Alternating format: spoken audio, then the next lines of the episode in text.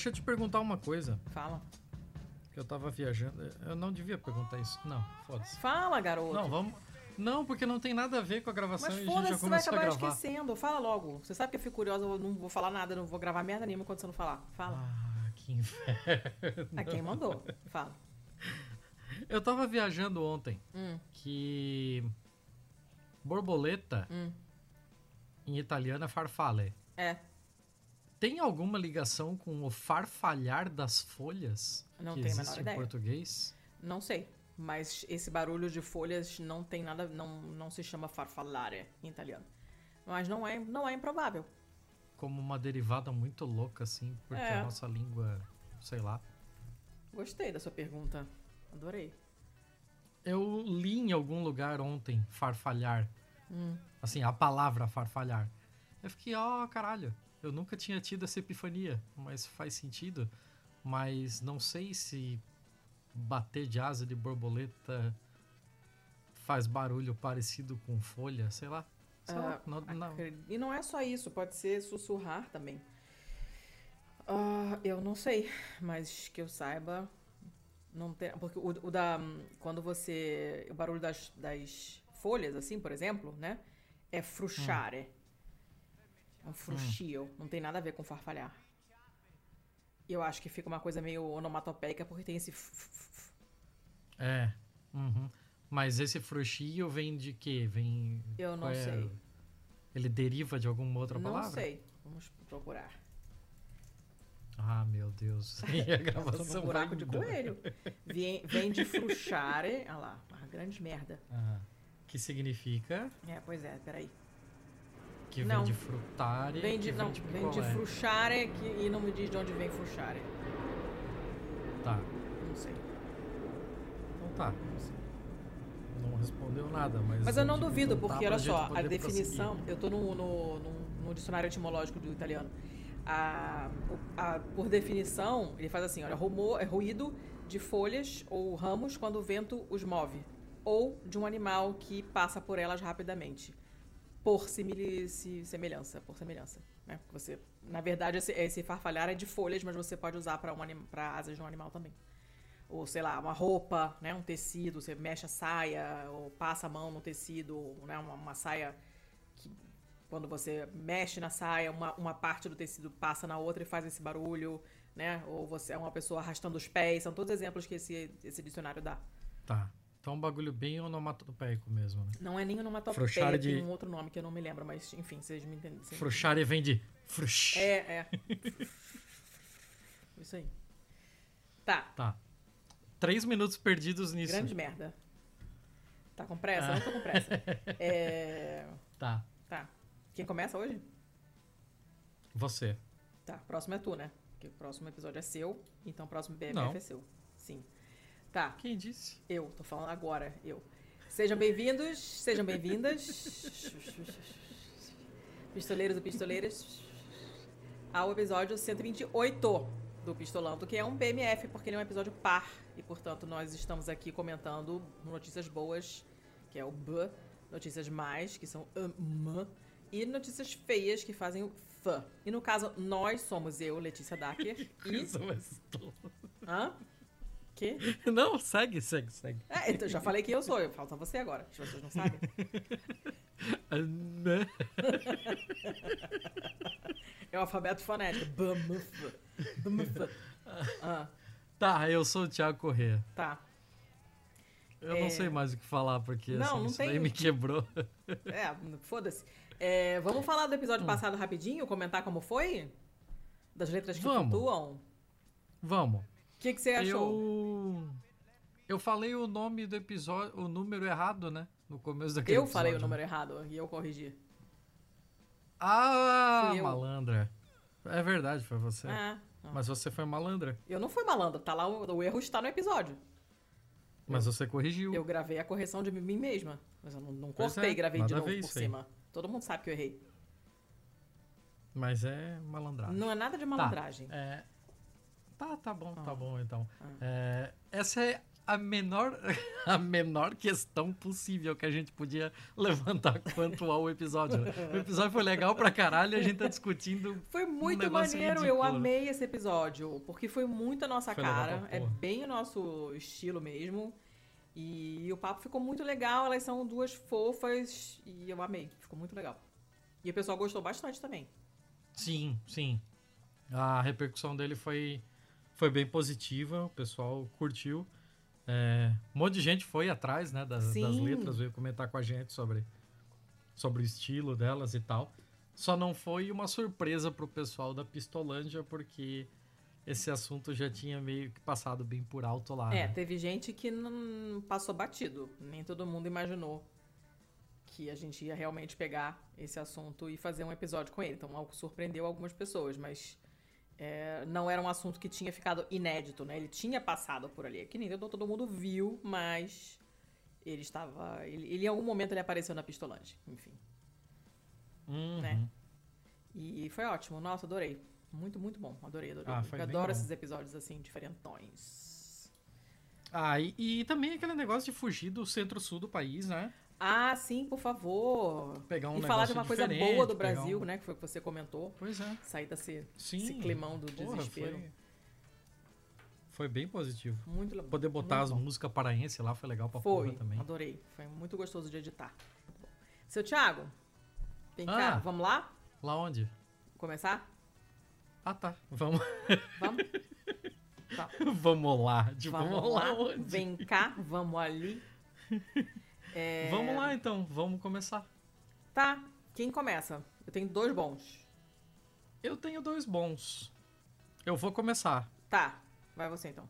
porque, sei lá, quase sempre Tá. você começa. É, pois é. E eu você. tenho uma bem bobinha que vai passar bem rápido também. Tá. É uma notícia do Sputnik, Sputnik News, Hum. a versão brasileira do Sputnik. Essa, essa notícia é do dia 14 de julho, agora. Hum. E eu achei muito curioso que ela foi é, catalogada nas tags aqui do, do site como ciência e tecnologia. Hum. Eu acho um tanto duvidoso colocar nessa tag, mas tudo bem. A notícia é a seguinte: Catedral no Reino Unido recupera livro levado por um leitor há mais de 300 anos. Ô, caceta! Como assim? Imagina a multa da Puta biblioteca. merda! Os Passou pros descendentes a multa? Então, Que herança, hein? o reverendo aqui, que é o Kit Farrell, que é o vice-deão da Catedral de Sheffield. Olha, o que- deão é que uma é um- palavra escrota, hein? O que é um deão? É o, de- não é o dean? Sei lá, eu não sei, mas é uma palavra muito feia. Deão? Deão? Horrível, odiei. Não sei, pesquisa aí. Eu, Tá, prefiro- eu, não- eu não pretendo nunca usar, porque ela é horrorosa. Ah, deão é, com generalidade, o dignatário ou responsável máximo de um órgão colegial da igreja. Hum. É, o termo é, dean, geralmente é. referido ao dignatário de um cabido. Nossa, só piora. Ah, o- tá, é líder do chefe do colégio de cardeais. Ah, é tipo, é o decano. É, ele é abaixo do bispo. É um Podem título de dignidade abaixo do bispo ou arcebispo. Podem Ah, ele é o arcebispo. se fuder, dignamente. Tá, ele é o arcebispo. Tá. Não, não é o arcebispo, É. ele tá abaixo do bispo. Não, ele tá acima. Pô, caralho, peraí. Se ele tá abaixo do bispo, ele é o subbispo, não é o arcebispo. Ah, é. Ele é o subbispo, ele é o contrabispo. Tem o contra-almirante, né? Tem o contra-almirante, é talvez ele subbispo. O contra-almirante é uma palavra estranha também. Eu, não- Eu ele é também do não, nunca usei e também não pretendo usar. Entendeu? Essas são palavras. Mas ele é abaixo ou não? Quem? O contra-almirante é abaixo Você do acha que eu sei o que que é um contra-almirante, Thiago? Você acha que esse assunto me interessa de alguma maneira? Claro que não. É que ele pressupõe a existência de um a favor do almirante, né? Eu não sei, não me interessa.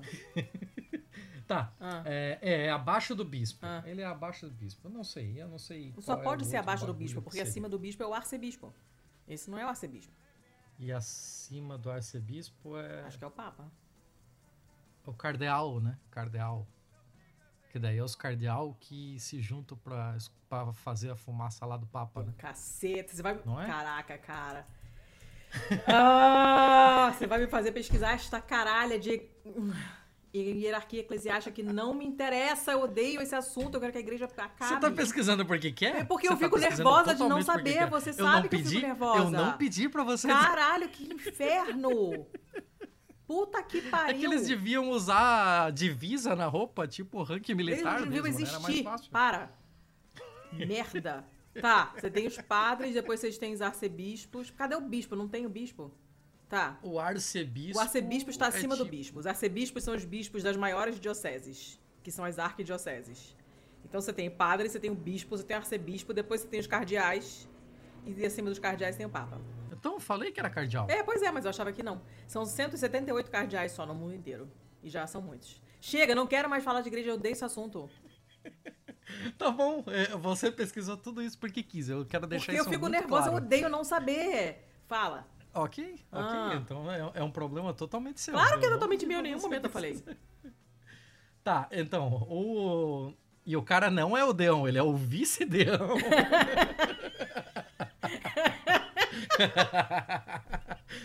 então, o, o, o vice-deão da Catedral de Sheffield Mr. Sheffield! Mr. Sheffield! disse que o livro é uma reimpressão de 1704 de uma obra escrita em 1688. Hum. E esse livro chegou para ele pelo correio, What? acompanhado de uma nota de uma mulher Uma explicando nota de um as milhão de origens. libras? Aí na nota tá. é, na, na nota, não a nota que veio com o livro, a nota que a- o vice-deão botou no site dos padres tudo lá. Hum.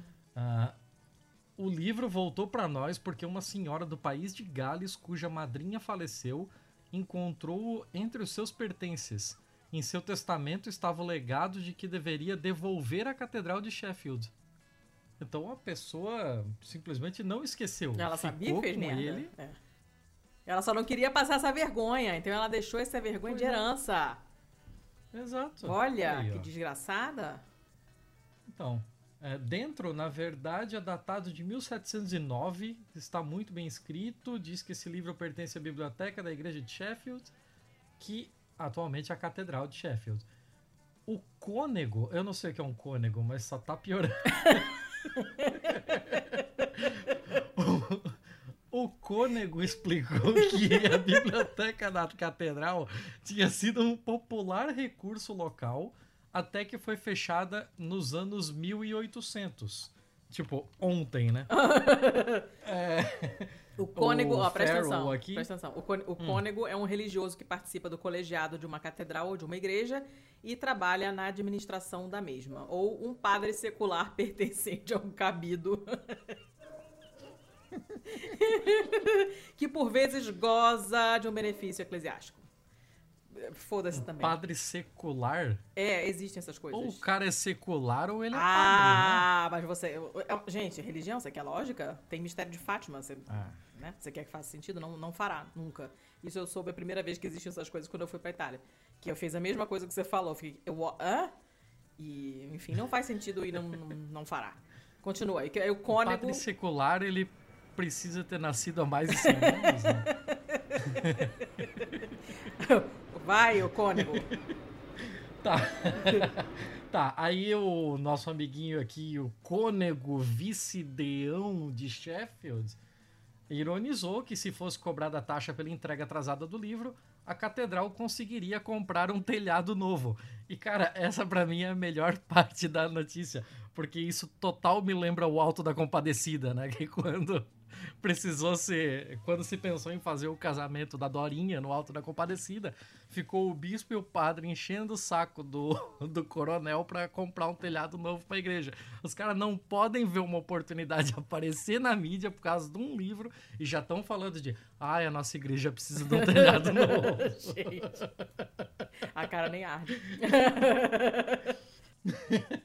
E é só isso a notícia, simples assim. Mas olha quanto. Olha como uma notícia de quatro parágrafos. A Essa gente é ótima, adorei. tem 15 minutos de Ela é gravação. boa, Gostei. Eu só tô imaginando a, pe- a pessoa recebendo isso no correio, assim, o bibliotecário. E aí fica um beijo pros nossos bibliotecários do nosso da Pistolândia, que são muitos. Um beijo para todos. Mas vocês imaginam receber um livro assim, velhão, com, sei lá, o cara vai ter que doar, sei lá, uns oito imóveis pra pagar a multa desse, desse atraso. O cara vai ter que vender o país de galo. Muito bom, muito bom. Beleza, tá, vou, vou eu então. Eu vou, vou, vou dar uma um follow-up aqui, ah, um update, porque eu tô Sasha hoje, o de, notícias de um assunto que a gente adora, que é fungo, e que toda hora aparece adora. aqui. Todo mundo gosta de fungo. Eu não. Aqui você tá errado. Você eu tá não errado. tenho razão pra gostar de fungo. O fungo só tá lá. O fungo é muito maneiro, ele faz muitas coisas. E você Ah. já trouxe notícia de fungo, né? E essa aqui, na verdade, esse, esse follow-up foi você que me mandou. Você foi, foi uma Aham. notícia que me foi doada pelo CEO, o CEO Thiago, então agradeço pela generosidade. A gente falou sobre fungos é, usados para construir, para fazer tijolos, né? Vocês lembram dessa Uhum. notícia? Eu não- obviamente não sei mais onde tá. Eu vou procurar depois ver se eu coloco na pauta, mas não prometo. É, e você tinha perguntado, mas o fungo ele continua crescendo quando você constrói as coisas com o micélio, né? Que é aquela parte, uma das partes do fungo. E eu falei, cara, acho que não, né? E aí você me passou essa notícia, que é uma notícia da CBC News. Peraí que eu botei. Eu falei que eu ia pesquisar sobre isso Você e tá eu fui pesquisar Tá sobre muito isso. certo. Muito certo. É uma notícia de março desse ano. Eu gostaria muito que meu navegador colaborasse e abrisse a merda da aba. Obrigada. Pedro Álvares Cabral? Hã? Não sei o seu navegador, você tá em Portugal. Só vai. Então, ó, Só, só me ignora. a manchete, com prazer, a manchete é: Edifícios feitos de fungos podem viver, crescer e depois se biodegradar. Muito maneiro. E ele explica como é que é essa o uso né, de, de, de, de micélio, que é esse material, essa parte dos fungos que a gente comentou da outra vez, é, e falando que é um bom substituto possível para couro, para plástico, né? Para fazer roupas, para fazer embalagens, principalmente, que é uma coisa que gera uma quantidade absurda de lixo. E mas aí, conforme esse, essa, esse uso desse material foi ficando mais sofisticadinho, né? Foram aperfeiçoando o negócio, entenderam há mais ou menos uma década atrás, mais ou menos uma década atrás, ou há mais ou menos uma década, os dois não precisa, é, designers começaram a usar esse, esse potencial do micélio como é, material de construção, que é o que a gente falou na outra notícia, né? E beleza. Você pode, inclusive, meio que programar esse material para começar a se biodegradar depois de um certo tempo, né? Depois que acaba essa vida útil do material, né? Então, de modo Uhum. que não, não, não vá parar tudo no lixão ou, ou vire aquele, aquele material de demolição que você não tem o que fazer com aquilo, não serve para nada. Nesse caso, seria uma coisa biodegradável, show, desaparece, né? Se decompõe no solo. E, e aí você tem um, um pesquisador, um professor da Universidade da Colômbia Britânica, da Escola de Arquitetura da Colômbia Britânica no Canadá. Vai ser assim o tempo inteiro, aqui tem avião o tempo todo. E ele se interessou no uso do micélio para construção mais ou menos uns 15 anos atrás e o objetivo dele inicialmente era substituir, usar esse micélio para substituir aquela, aquela espuma que se usa para fazer isolamento térmico. É um material que não é biodegradável, Ah, né? E que pode é, se tornar uma, um risco à saúde humana, é cheio de substância tóxica ali dentro. E, e ele falou, cara, isso é, é muito maneiro. Você consegue fazer uma construção saudável, digamos assim, com uma coisa desse tipo. Também dá para usar micélio é, como substituto de colas baseadas que tem formol na base. Dá para fazer uma caralhada de coisa. O artigo cita uma empresa italiana que já faz painéis de isolamento acústico, já faz lajotonas pra, de chão, né, de piso, feitas de micélio. Você tem uma outra empresa britânica, não- uma empresa britânica que está trabalhando para desenvolver também painéis, painéis de desse tipo, né, de isolamento térmico feitas de micélio. Tem várias coisas acontecendo usando esse tipo de material. E na maior parte desses projetos, o micélio não está crescendo mais, que foi o que a gente comentou da outra vez. Você só pega o micélio e usa.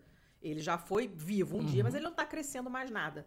Só que aí agora esse professor da, dessa universidade está começando a experimentar, fazer experimentos em projetos em que os fungos permanecem vivos. E aí eles fundem os tijolos, digamos assim, né? Um tijolo se funde no outro conforme os fungos vão crescendo. Às vezes até sai um cogumelinho dali de dentro. E aí ele fez uma parede, ele fez bancos, que ele fez junto com a, com a, com a esposa dele. Um, e eles têm juntos um, um, escritório, né, um estúdio de design, então eles fizeram esse trabalho juntos. E eles têm uhum. muito interesse nesse tipo de materiais que podem pegar a forma que você quiser e que depois some. Uma coisa interessante do, dos fungos também é que quando eles passam por um período muito seco, eles entram numa espécie de hibernação. Tá? Não é hibernação porque fungo não dorme, mas é um período em que ele fica lá dormente. Hibernado. ele não dorme, é. mas ele tá dormente. Dormente. E principalmente quando estão dentro de casa, né, eles tendem a se secar e vão ficando cada vez menos esponjosos e, portanto, mais fortes ao longo do tempo, né? Mas só que assim, essas mudanças, que de acordo com a umidade e tal, não significam que eles não podem ser redespertados, reacordados mais tarde. É possível incluir esses materiais hum. no prédio, é possível que eles sejam funcionem de maneira inerte, não tóxica durante a vida útil do, do, da construção e depois sob as condições certas, é possível acordar, despertar esse micélio, de maneira que ele comece a digerir, entre aspas, e degradar os materiais biodegradáveis que fazem parte desse prédio. Isso é muito maneiro.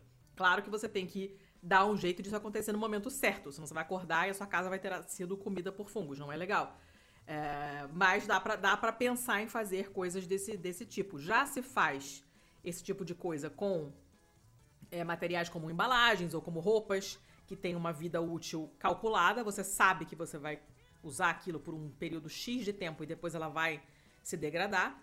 E você pode começar a pensar a fazer isso também em estruturas é, de longo, longo prazo, né? No caso de construções e tal, e falar, cara, eu quero um prédio que dure 20 anos, sei lá, não sei.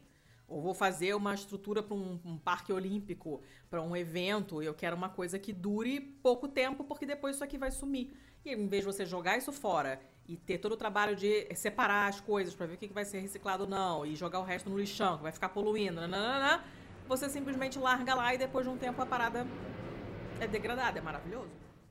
Louco isso aí. Uh, isso meio que responde aquela pergunta, né? De tipo, se dava para morar numa Sim, casa que cresce sozinha. Ainda estão estudando, mas a ideia é exatamente essa. A ideia é fazer coisas que cresçam e depois digiram. Ó, que tempo verbal horrível é, as outras, os outros materiais orgânicos da construção para sumir tudo e não ter acúmulo de lixo, entulho, essas merdas que você não tem que fazer com aquilo. Né? Quebrou uma parede, aquele entulho que sobra, você faz o que com aquilo? Nada. Serve pra nada. Muito boa notícia, achei ótimo. Muito justo, muito justo. Era isso? Mais alguma coisa? Era isso. Vai você, era isso. Então tá. É, agora eu venho com uma maluca aqui. E o, o, o site já é um estreante com certeza aqui, que é o conservation.reefcalls.com. Então, tipo, conservação dos corais, né? E a parada dele é muito doida.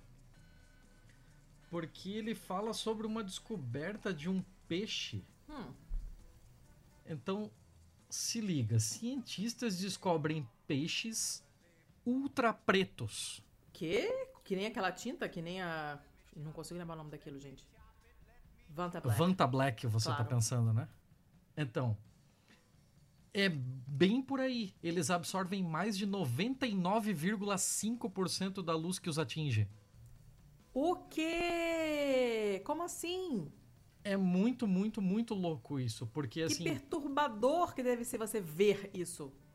Porque eu, eu vou te passar a imagem deles aqui, mas eu vou te passar só a imagem.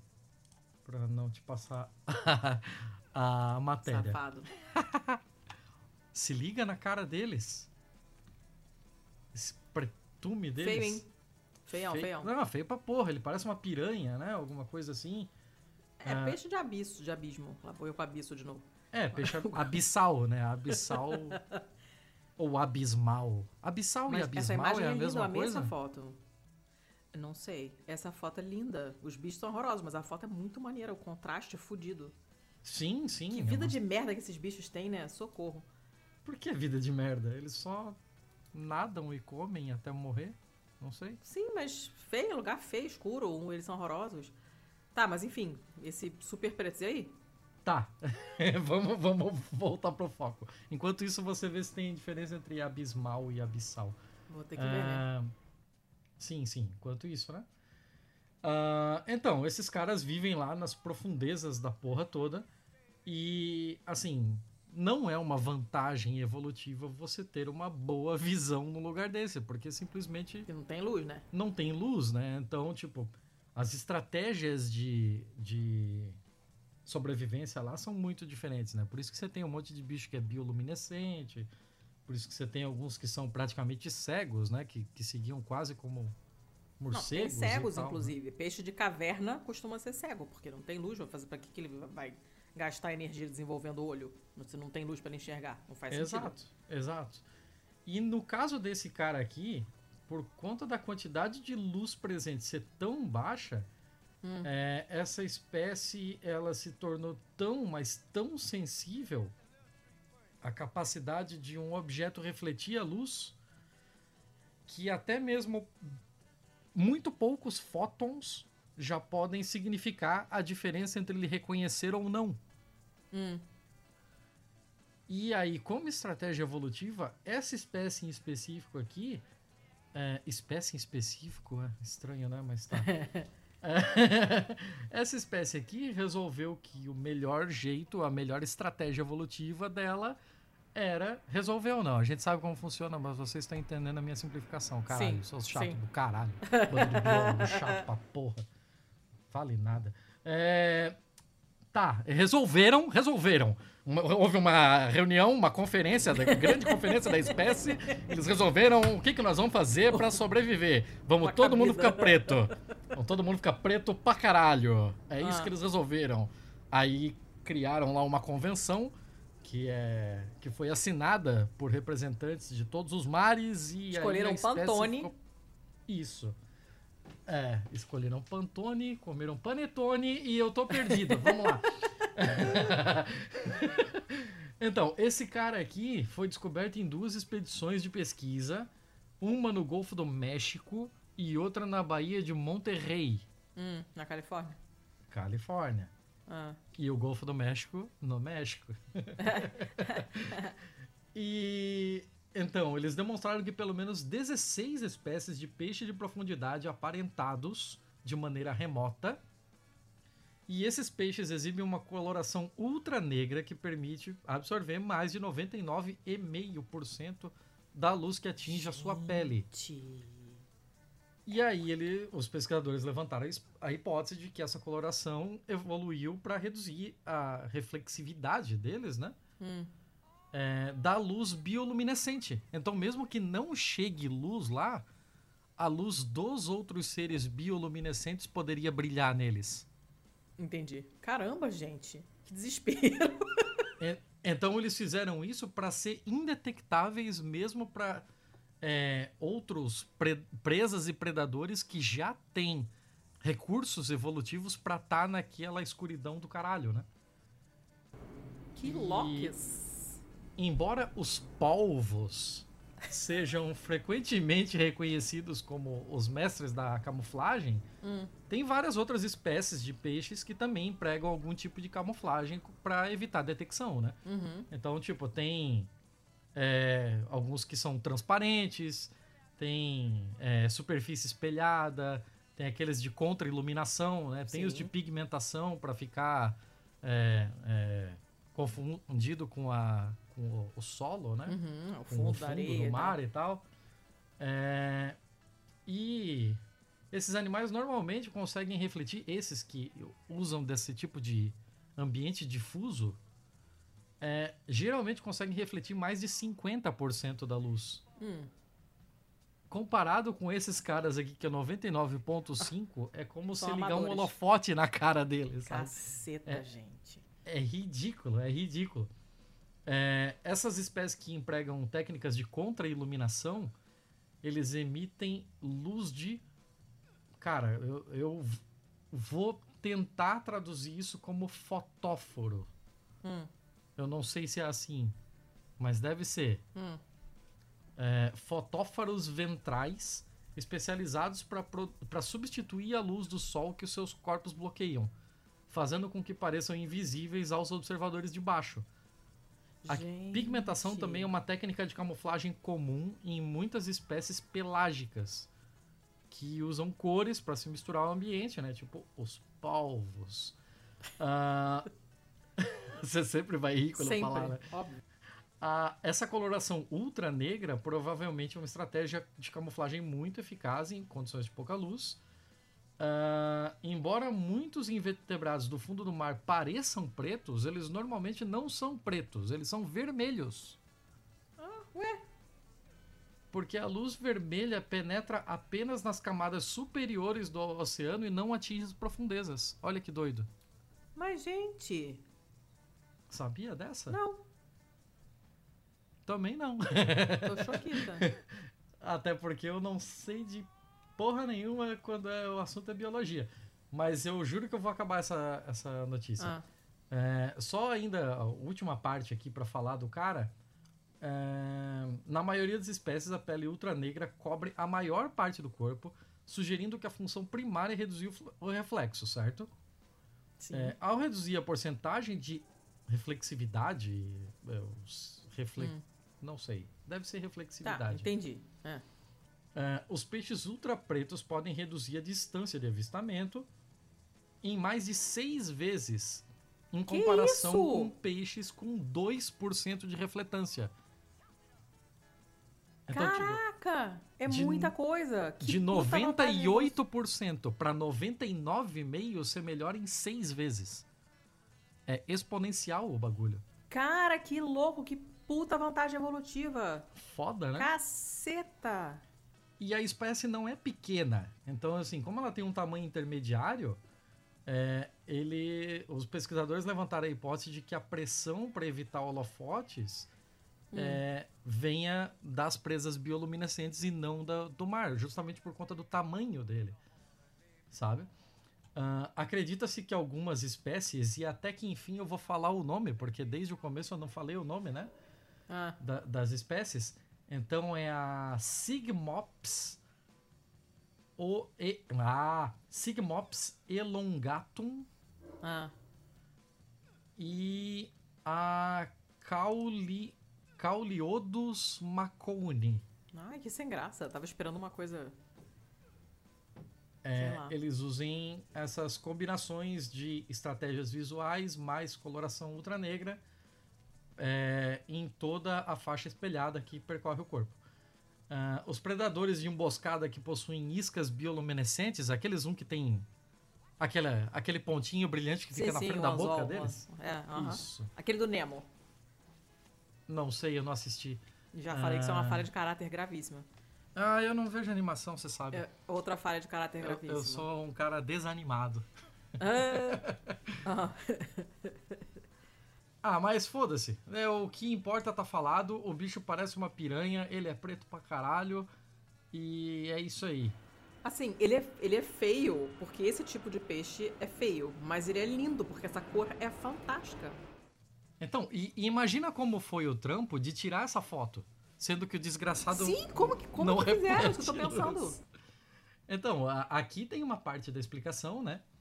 É, que eles tiveram que usar uma combinação de microscopia de luz, microscopia eletrônica de transmissão e microscopia eletrônica de varredura. E aí, eles fizeram isso para conseguir descobrir o diabo do peixe, que não dá pra ver, né? Cara, que louco. Descobriram que os peixes ultrapretos do fundo do mar dependem de uma camada contínua de melanossomas compactados. Que são organelas, que eu imagino que sejam bolsinhas, Não. contendo melanina, eh, que são otimizados em tamanho e forma para minimizar a reflexividade ao espalhar a luz. Ah, portanto, a absorção de luz pelos pigmentos. é, Aliás, porra, pulei uma língua. Ai, meu Deus. são otimi- ah, otimizados tal. Ahn, Cadê? São otimizados em tamanho e forma para minimizar a reflexividade ao espalhar a luz dentro da camada dérmica para aumentar o comprimento do caminho óptico. Você conseguiu entender isso? Não. Tipo, a luz, é, além de se, de, de se comportar como partícula, ela se comporta como onda, certo? Ah, certo. Então, quando ela bate nessa bolsinha, ou seja lá o que for, o diabo da organela, que contém melanina, o que acontece com a, a luz enquanto onda é que o comprimento de onda dela aumenta muito. Hum. E esse comprimento de onda faz com que é, a gente perca ele de vista, porque ele foge da nossa faixa de luz visível. Ah, não é perceptível pra gente. Caramba. Exato, exato. É como, sei lá, você usar um um abafador de som, sabe? Uhum. Até que o som torne-se imperceptível pro ouvido do predador. É, comparando assim, onda sonora e essa onda luminosa, né? Hum. Ah, então é uma, uma estratégia bem louca, bem louca mesmo. Ah, e esses melanossomas são separados por lacunas não pigmentadas, Hum. ocupadas por colágeno e outras células. E aí os peixes ultrapretos, a grande pira deles é que eles têm poucas ou zero lacunas não pigmentadas. Ah, não tem spa. Cara. Então é tipo como se fosse uma couraça mesmo, né? Uma coisa, tipo, sem costura praticamente, né? Exato. Essa coloração ultra negra não é a primeira vez que a gente vê ela assim em animais. Apesar de que tem toda essa questão do Vanta Black, né? E de tipo. Em que outros Cores animais fabricadas- falar disso, de bicho ultra black. ah, o que eles citam aqui são as aves do paraíso e borboletas. O quê? No entanto, ao contrário dessas espécies terrestres que dependem de estruturas de pigmentação e quitina ou queratina para absorver a luz, os peixes de águas profundas re- eh, possuem refletância pela pigmentação da melanina e pelo arranjo desses melanossomas. Hum. Então, a baixa refletância dos peixes mais escuros do fundo do mar supera a escuridão das borboletas ultrapretas.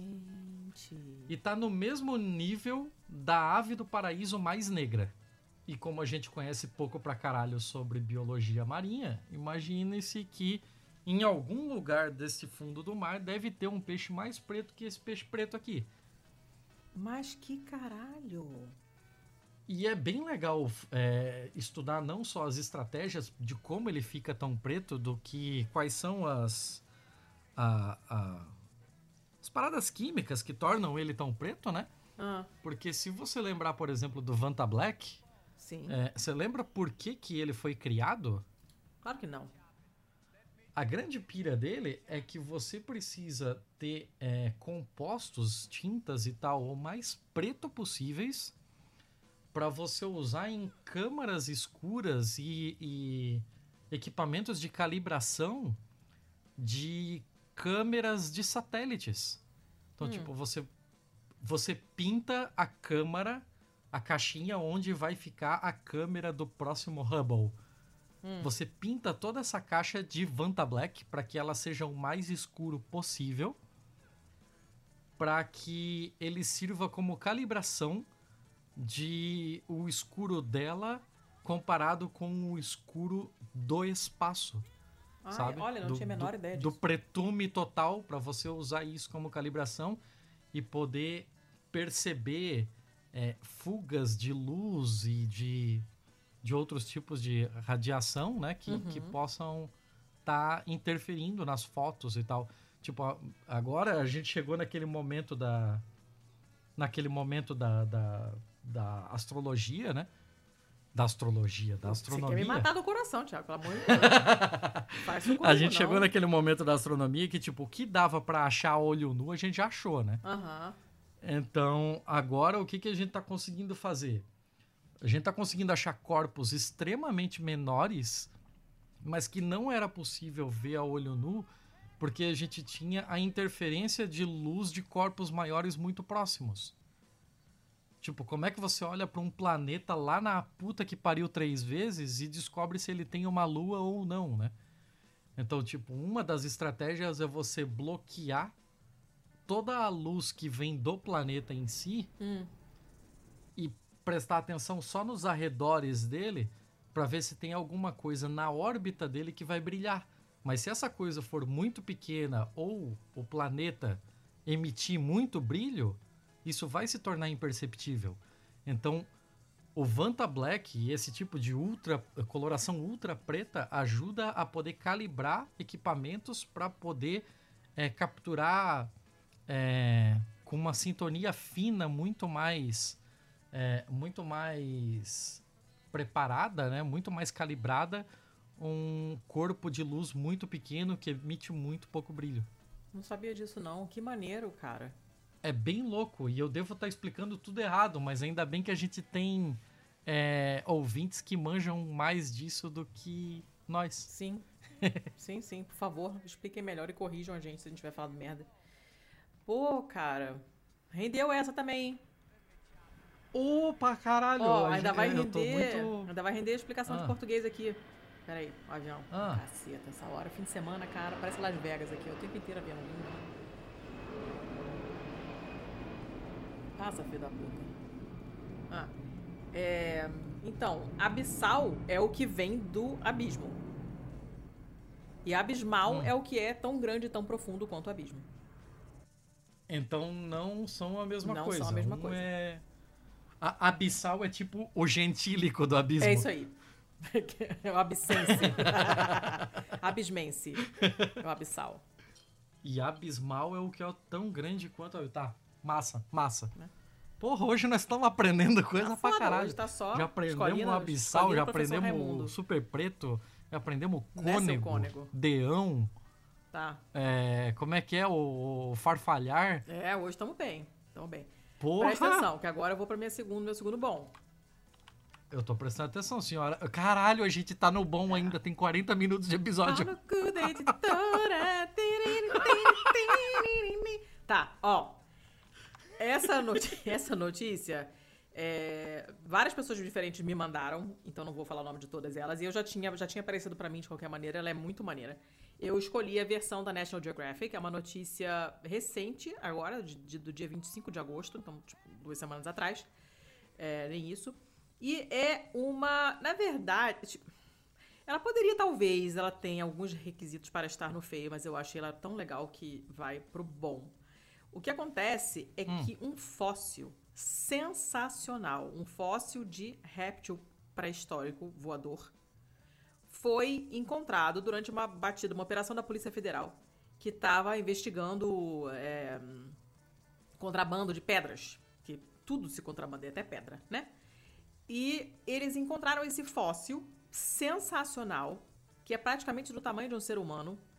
Tem uma parada, uma trolha gigante na cabeça. E que é o primeiro esqueleto dessa espécie, na verdade. É um pterossauro. É, que já tinha sido descrito em 2003, mas a partir somente de pedaços, de fragmentos de ossos. E dessa vez o esqueleto veio praticamente inteiro e algumas partes moles também. Então o pessoal surtou quando descobriu essa desgraça. Como assim, parte mole? Cartilagem? É, tem partes moles é o que não é osso, basicamente. Não é osso, nem bico, nem chifre, né? São Tá, mas que moles. tipo de parte mole que pode ter sobrevivido esse tempo todo? Asas, tendões. Que tal? Tendão é cartilagem, não é cartilagem? Pra- Não, tendão é tendão.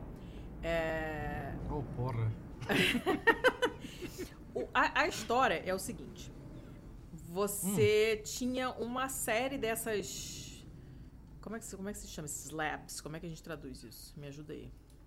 O quê? Slab. Slab? É. Slap é tapa. Laje. Não, não é laje. É um. Ai, meu caralho. Slab? Mas não é laje que eu tô falando. Eu não. eu- bota num caralho de Eu tô contexto. eu botando, não mas sei tudo, do que tu tá pé de falando. cu, que é uma merda. Mas não é laje, filho. Eu sei que você quer que eu use laje, mas não é laje. É como se fosse placas, tá? Placas, placas, placas, placas de. Placa tipo placa de Petri, assim? Não, placas grandes pra fazer. De pedra, pra vender, pra virar, pra material de construção, tá? Ah, tá, tá. Então essas, tá. essas placas calcárias que tinham sido é, coletadas, digamos assim, ilegalmente, estavam sendo, portanto, contrabandeadas. Isso foi em 2013, na bacia do Araripe, aqui no Brasil, aqui, aí no Brasil, né? E Ah, porra, aqui. é, aí. E a Caralho. a Polícia Federal, nessa operação, cujo nome eu já esqueci, Operação Munique, né? A, a- polícia estava fazendo essas investigações, não sei o quê, porque já sabia que rolava esse, esse tráfico de fósseis, já sabia que tinha exportações ilegais de pedra e não sei o quê. Eles estavam fazendo essa, essa- essas operações e interceptaram essa quantidade imensa de placas calcárias que iam ser contrabandeadas para fora do Brasil.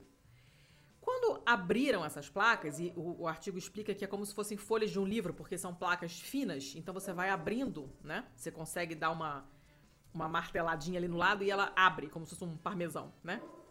Ela não é friável, ela não quebra em muitos pedaços, ela quebra em folhas. E aí você vai abrindo, e na hora que abriram, tará, tinha esse fóssil. Sensacional. E é um- esse é o primeiro, primeiro fóssil, é o primeiro esqueleto praticamente completo dessa espécie. Se chama Tupandactylus navigans, que é maravilhoso esse nome. E esse bicho viveu no período no início do período Cretáceo, mais de 110 milhões de anos atrás. Mandaram para a Universidade de São Paulo, toma! E aí eles fizeram um monte de, de, de teste, de exame, disso, daquilo, fizeram uh, ressonância magnética do caralho a quatro, sei lá o que que fizeram no bicho, no, no, no- fóssil. E a partir disso fizeram um, um rendering lá, umas, né, um- uma, uma provável. um modelo de como ele provavelmente era. Não é um bicho bonito, tá? Ele é muito feio.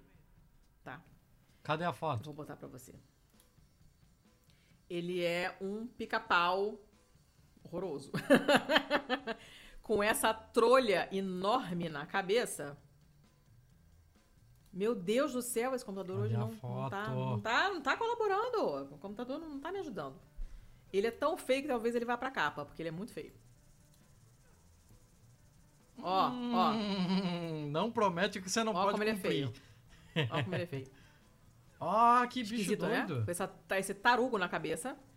E Parece que ele tem uma pazinha de jardinagem É uma coisa muito, muito esquisita. Laranja? Tem uma parada na- na- no, no bico também, essa bunda pelada aí que não é bonita, uma asinha muito michuruca.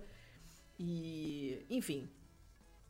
O, o- o babado, o grande babado, que a paleontologista da Universidade Federal do ABC, que é coautora do estudo que foi publicado num, num jornal de paleontologia, é, né, sobre, sobre esse achado, né, ela falou, cara, é ganhar na loteria é ganhar na loteria. Porque esse aqui tá praticamente completo, ele é todo articulado, quer dizer, você tem todas as. Não são ossos espalhados e você não sabe como eles estavam articulados, em que posição eles estavam um com relação ao outro. As articulações estão intactas, então você sabe, né? Porque uma coisa é se eu Uhum. pegar pra você uma perna inteira humana, a coxa e a perna. É, separar os três ossos e jogar, e uma pessoa, e, e- você botar pra um ET que nunca viu um ser humano, ele vai juntar no jeito que ele acha que é. Ele não tem como saber como esses ossos Se botar pra mim, como esses ossos estavam é, um relacionado ao outro, né? Não vai entender. E esse não, elas, as articulações estão intactas. Você tem uma, algum tipo, algum, alguns tipos de tecidos moles. Você tem é, os ossos do pescoço, das asas e das pernas. Então dá pra você estudar o corpo inteiro dele praticamente, né? E o grande babado desse negócio é que ele foi descrito pela primeira vez em 2003 por cientistas da Alemanha e da Inglaterra a partir de dois crânios somente. Então, cara, eles viram aquele crânio com aquela parada enorme em cima e falaram: tá, esse bicho era assim, mas e aí? O que que a gente sabe dele? Mais nada. E agora você tem o resto do esqueleto, então você consegue entender como é que era o resto do bicho. E, de- e desde 2003, todo mundo coçando a cabeça, tentando entender como é que o bicho funciona, né? E a grande pergunta é como é que esse bicho voa com esta merda enorme na cabeça? E uh, aparentemente era um voo meio que de galinha. Ele era melhor andando do que voando, porque afinal de contas, com essa bagagem na testa, você é difícil voar, né? Não é muito fácil. Uh, e é muito maneiro porque a gente não tem descendentes vivos dos pterossauros. A gente tem descendentes vivos dos dinossauros, que são as aves, mas a gente não tem nada dos pterossauros que sobreviveu até hoje, de alguma forma, né? Como, como descendente. Então a gente não tem como estudar esses bichos só através de fósseis. Mas fósseis de pterossauros são extremamente raros porque eles têm ossos delicados, porque senão não voam, né? E, e é aquela pira do osso oco, né? É, pra, pra não é e são, peso, são né? finos e, e, então degradam, acabam degradando rápido, quebram, né? Você consegue só fragmentos do esqueleto. Uhum. E a gente tem muitos achados de pterossauros, normalmente a partir de sedimentos, porque quando a, a, a lama, né, os sedimentos é, soterram rapidamente assim as carcaças, né? Depois que o bicho morre e cai na água, ou é arrastado por um outro bicho que come ele e leva para o fundo do rio, do mar, do whatever. E aí você tem um sedimento que se deposita muito rapidamente, de modo que não tenha contato com oxigênio, né? As condições de oxigênio são baixas e, e aí a velocidade de decomposição acaba ficando muito baixa também e ficam mais ou menos preservados. Por isso que você tem inclusive múmias muito preservadas que foram encontradas em pântanos, por exemplo, porque você quase não tem oxigênio e sem oxigênio não tem degradação. Então é uma situação muito boa para preservar, né? Mas mesmo assim, você não consegue achar muitas coisas exatamente por causa da, da, da do tipo de estrutura óssea desses bichos. Você não consegue é, encontrar tecidos moles, porque aquela, aquele tecido da asa é uma coisa muito fina, né? Você não vai ter um negócio monstruoso, pesadíssimo, porque você não consegue voar direito né? E, de fato, a pergunta uhum. era como que este bicho voa com essa merda na cabeça. E a teoria, eh, depois de entender melhor esse, esse esqueleto, entender como é que são as asas articuladas, o tamanho e tal, proporção das asas com relação ao corpo, viram, cara, provavelmente ele não voava muito bem. E esse negócio da cabeçorra dele lá era provavelmente que nem o rabo do pavão, que é só para você, pro macho se mostrar mesmo pra fêmea, né? Falar que, ó, eu sou alfadão. Uhum. E é, já teve outras 110, já tem mais de 110 espécies de pterossauros conhecidas uh, no mundo, né? Das quais 27 vêm dessa região.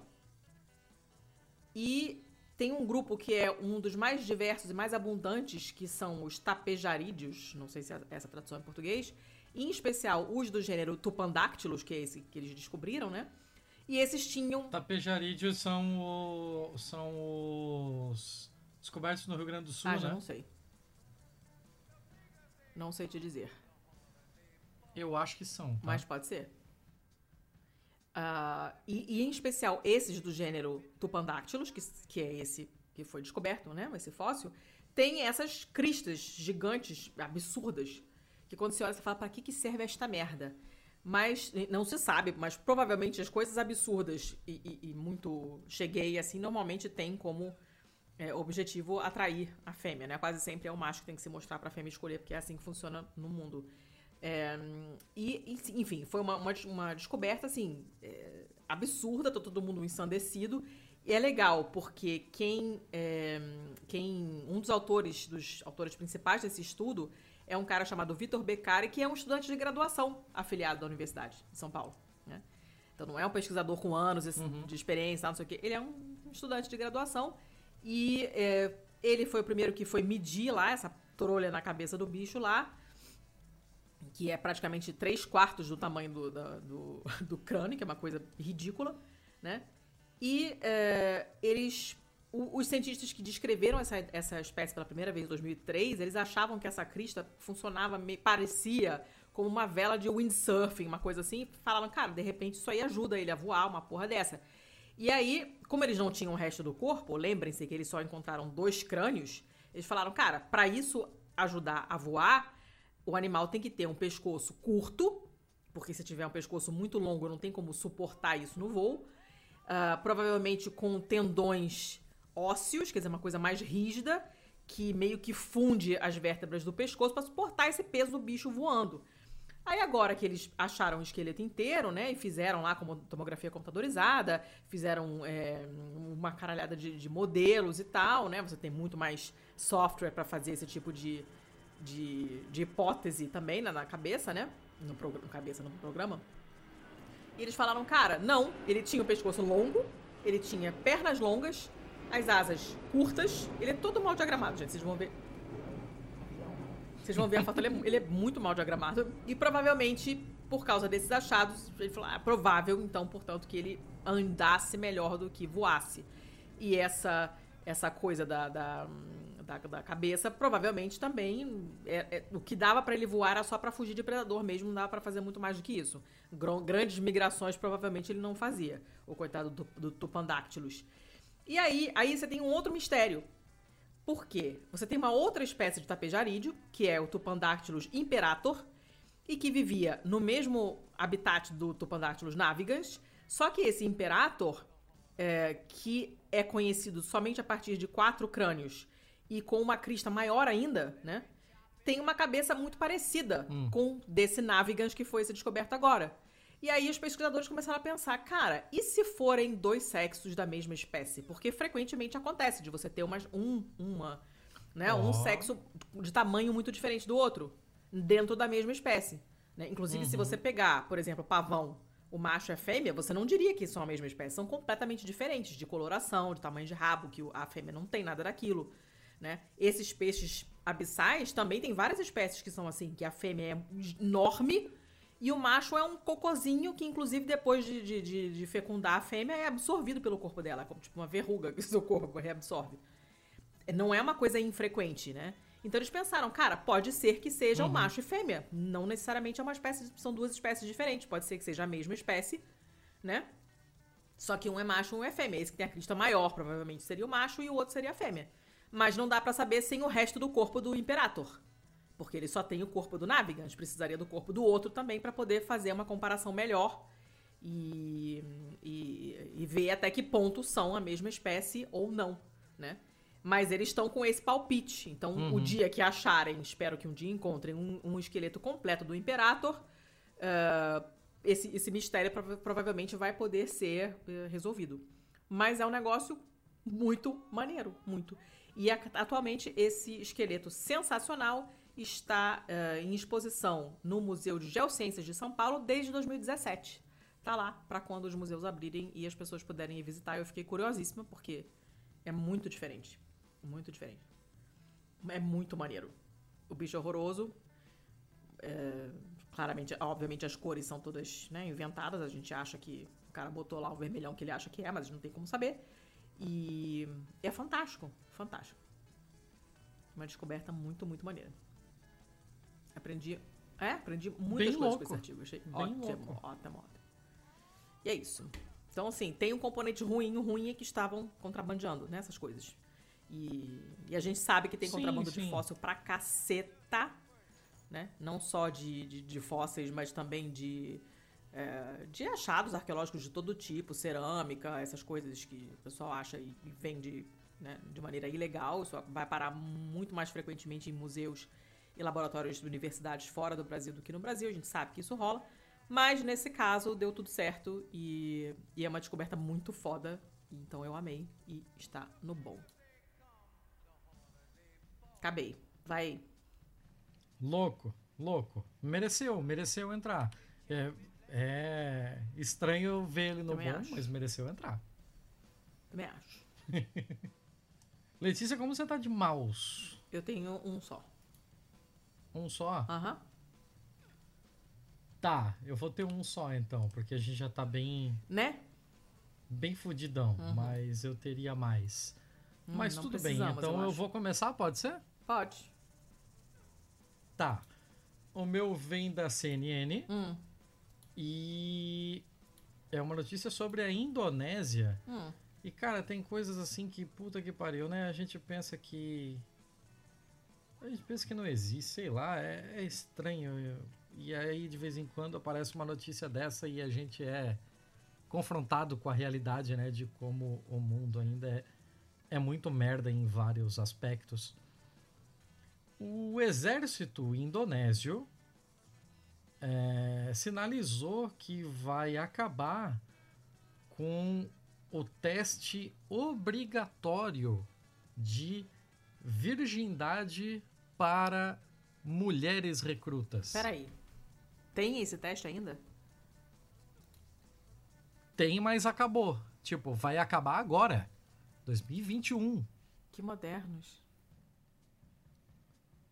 Décadas ele esteve lá, assim, ó. Tipo, qualquer mulher recruta passava por ele obrigatoriamente. Era obrigatório. Qual era a desculpa assim. pra isso, gente? Ah, vamos lá. É, segundo o pessoal do Human Rights Watch aqui, o relógio dos humanos da direita, é, o negócio era não científico, discriminatório e abusivo. É mesmo? Ah, Olha só. quem diria? Em alguns casos, é, quem passava por isso eram as esposas de soldados. Hã? Aham. Durante os testes, as mulheres têm dois dedos inseridos. O quê? O quê? O quê? Aham. É, é, é, é. Eu tô falando bem devagar que é pra você reagir mesmo.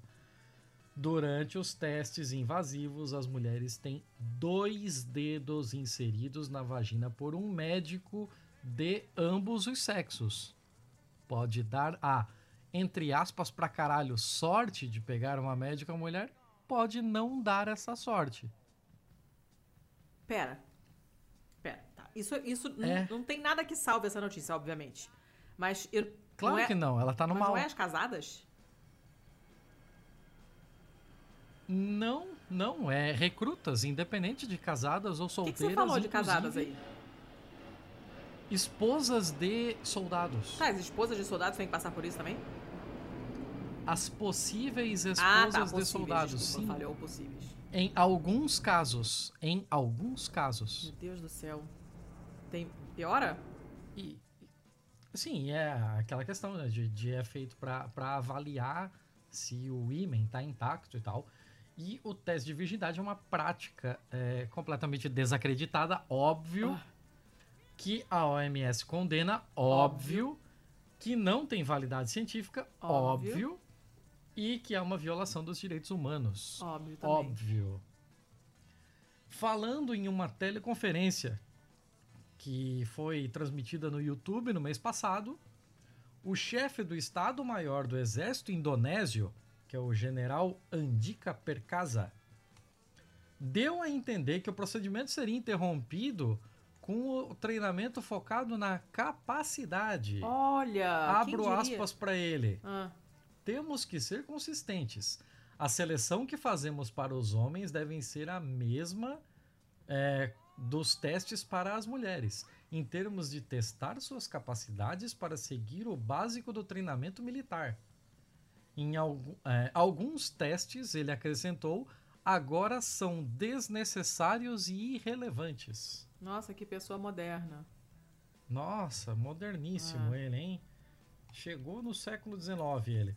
Cara, Ah, foda, né? Foda. Não, não vim pra brincadeira. tô vendo. É, a Human Rights Watch, é, é, isso daqui eu acho ridículo, porque ela saudou a mudança em seu comunicado. Meu irmão, não fez mais que obrigação, cara. Saudar é o caralho. Ah, disse que o teste de virgindade ainda é usado no país para recrutamento para outras funções nacionais. O comando do exército está fazendo a coisa certa. Agora a responsabilidade dos comandantes territoriais e de batalhão seguir as ordens e reconhecer a natureza anticientífica eh, e abusiva de direitos dessa prática. O aumento da pressão precisa se concentrar nos principais comandantes da Marinha e Força Aérea para seguir o exemplo do Exército. Ou seja, nas outras armas Consi- ainda continua. continua essa prática. Ai, meu Deus! Que merda!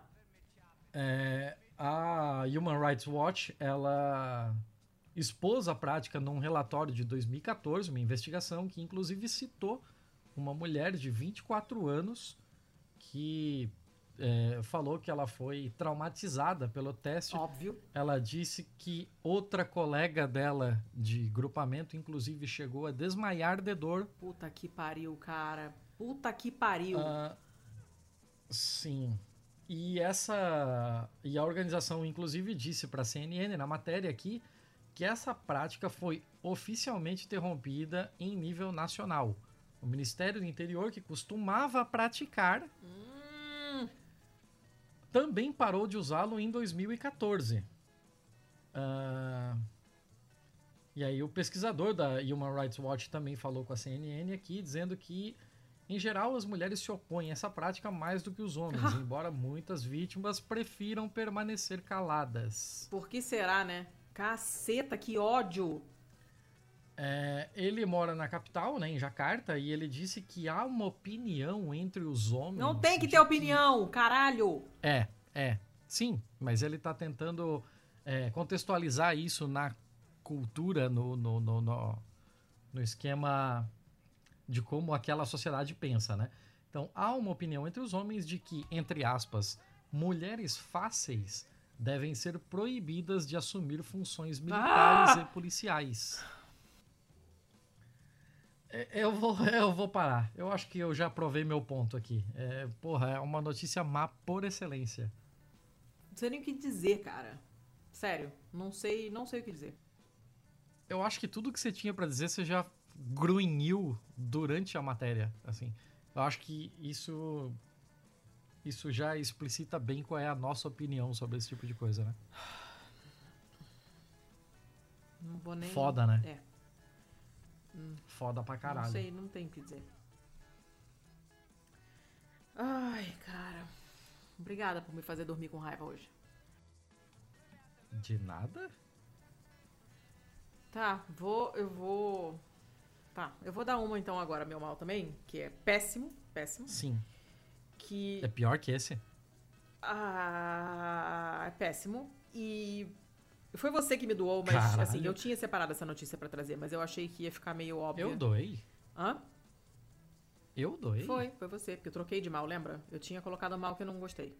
Aí eu falei, não gostei. Ah, é. Ah, ah, tá. É. Eu doei hoje. Eu tava pensando, ué, não, quando que você eu me doou agora, antes de gravar. Tá, E tá. eu tinha separado ela, mas aí eu pensei duas vezes e falei, cara, eu queria uma coisa menos óbvia, mas a que eu tinha separado eu não gostei. Então, fica sendo essa aqui mesmo, que óbvia ou não, não importa, ela continua sendo péssima. E E serve como um alerta, né? é, Tipo, pra, pra, pros nossos ouvintes também. É. Eu, eu já tinha reparado isso, tá? Que a matéria fala. É uma matéria da, da BBC Brasil. E saiu agora dia 14 de agosto. E a manchete é: abre aspas, estou passando fome, faz um pix. Fecha aspas, dois pontos. Como pedidos de doação se multiplicaram nas redes sociais. E aí eu não sei se vocês também notaram isso. Eu já tinha percebido isso. Que tinha aparecido, começado a aparecer uma quantidade absurda de gente pedindo ajuda é, nas redes sociais e normalmente pedindo através de Pix. E aí, assim, os primeiros que eu vi me parecia uma coisa tipo meio golpe, porque o Pix, o Pix, o Pix, tá parecendo minha sogra falando, o Pix propicia esse tipo de coisa, porque você não precisa se identificar, você cria uma chave lá e qualquer um pode passar dinheiro pra você e você assim você arranca dinheiro de quem tá se comovendo com a sua história falsa. Só que começaram a aparecer muitas e eu comecei atrás dos perfis e eu vi que era perfil ativo há alguns anos, não era uma coisa nova e tal. Provavelmente não era uma coisa de golpe, era gente que tweetava sobre, sei lá, fofoca, BBB, coisas desse tipo. Ou no Facebook também. Pra mim no Face não aparece tanto, até porque eu frequento menos o Face. Mas no Twitter aparece. E a notícia é exatamente isso: que o desemprego recorde e esse novo meio de pagamento sem custos, que é o Pix, levam a esse aumento de pedidos de ajuda na internet. Claro que você tem golpistas e robôs que tentam se aproveitar da situação, mas você tem uma quantidade enorme de pedidos, né? E, e você tem gente assim, como Fabiana, que é uma moradora de Blumenau, é, que colocou isso aqui, postou isso aqui no Facebook. Eu tenho 35 anos, sou casada, tenho dois filhos, estou desempregada, meu marido também está, nós pagamos aluguel.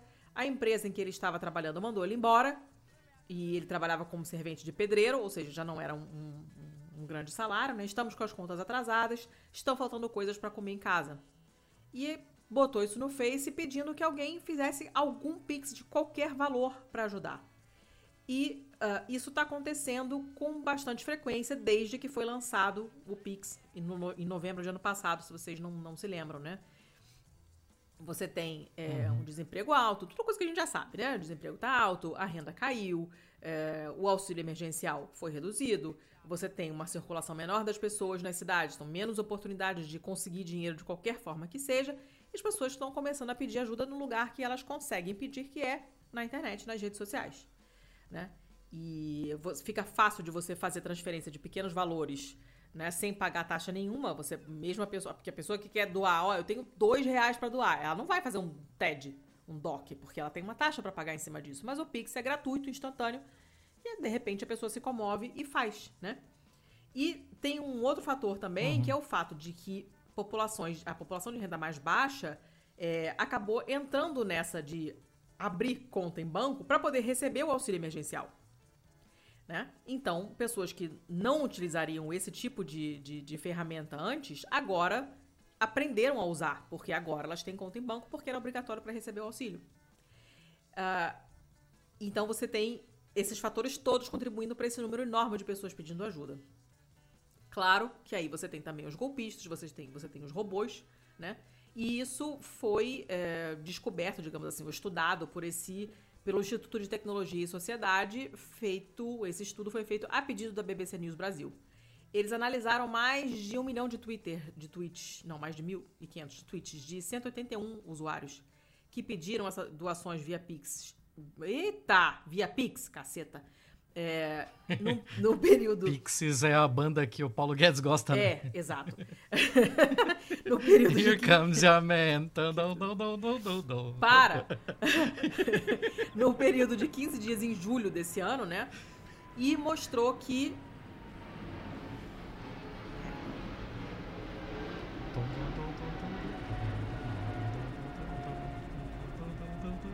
mostrou que pelo menos 4% dos perfis e 10% das postagens tinham alta probabilidade de comportamento automatizado, ou seja, bot, né?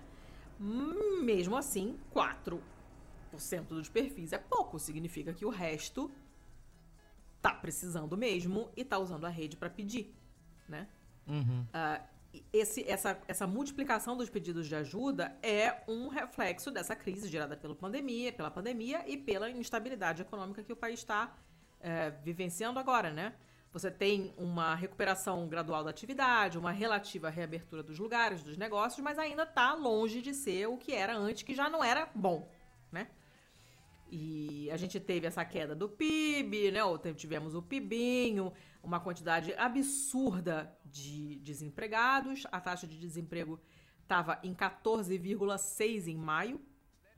Você tem 3,2 milhões de desempregados a mais em maio do que em dezembro de 2019, né? Ou seja, antes da chegada da pandemia. Uhum. E a coisa está muito complicada para as pessoas em geral e acaba que as pessoas recorrem a essa ou esse único instrumento que elas têm. E, e essa coisa do Pix acabou tendo esse efeito inesperado sobre a vida das pessoas, porque fica muito mais fácil você, obviamente, você dar dinheiro, pedir dinheiro, né? E, e foi disseminado muito rapidamente o uso do Pix, provavelmente até mais rapidamente do que o próprio Banco Central esperava. E você tem um número enorme de usuários cadastrados, 93,6 milhões de usuários cadastrados, segundo a Febraban. Uh, você tem uma, uma taxa média de crescimento mensal do número de usuários do Pix é de 18%. A olha só, a parcela do Pix no total das transações bancárias passou de 7% em novembro do ano passado para 30% em março desse ano. Os pagamentos via uhum. maquininha de cartão caíram vertiginosamente. Então, para a população de baixa renda, essa, esse Pix meio que acabou salvando a vida em muitos casos, né? Se, se usava muito mais é, dinheiro para comprar pequenas coisas, né? Quem vende, sei lá, Avon, vende um bolo de pote, um negócio assim, porque a maquininha você tem que pagar e tal. E agora você tem esse Pix, que é utilizado inclusive pela população que até pouco tempo atrás nem banco tinha, mas foi forçada a ter conta por causa do para receber o auxílio emergencial. Que é interessante, né? Então você tem um, um, monte de coisa junta acontecendo, né? um monte de, de CPFs com relacionamento bancário ativo, como diz o gráfico aqui, que era um número relativamente baixo em fevereiro do, do ano passado. E aí, quando começou o lance do auxílio, o negócio foi lá pra cima e você tem muito mais gente hoje com, com conta em banco, né? Só que você tem uma quantidade enorme de pessoas em situação de precariedade, gente que, não, que tem que recorrer à doação. Uma galera tá precisando disso, né? Então, é, eles falam, olha, muita gente vem humilhar a gente, xingar, chamar de vagabundo e tal, né? Mas é, às vezes quem ajuda humilha também, xinga e tal, e, então não, não tá muito fácil. Mas é um reflexo de, de, de coisas horríveis que estão acontecendo. Esse, esses bots ou esses, essas pessoas é, que hackeiam perfis de outros para pedir dinheiro, botam imagem de criança pobre, de geladeira vazia, e aí pedem dinheiro em nome desse perfil que eles hackearam, alguma coisa assim. E normalmente você faz a doação e o perfil te bloqueia. Né? Que é normalmente é como acontece isso, né?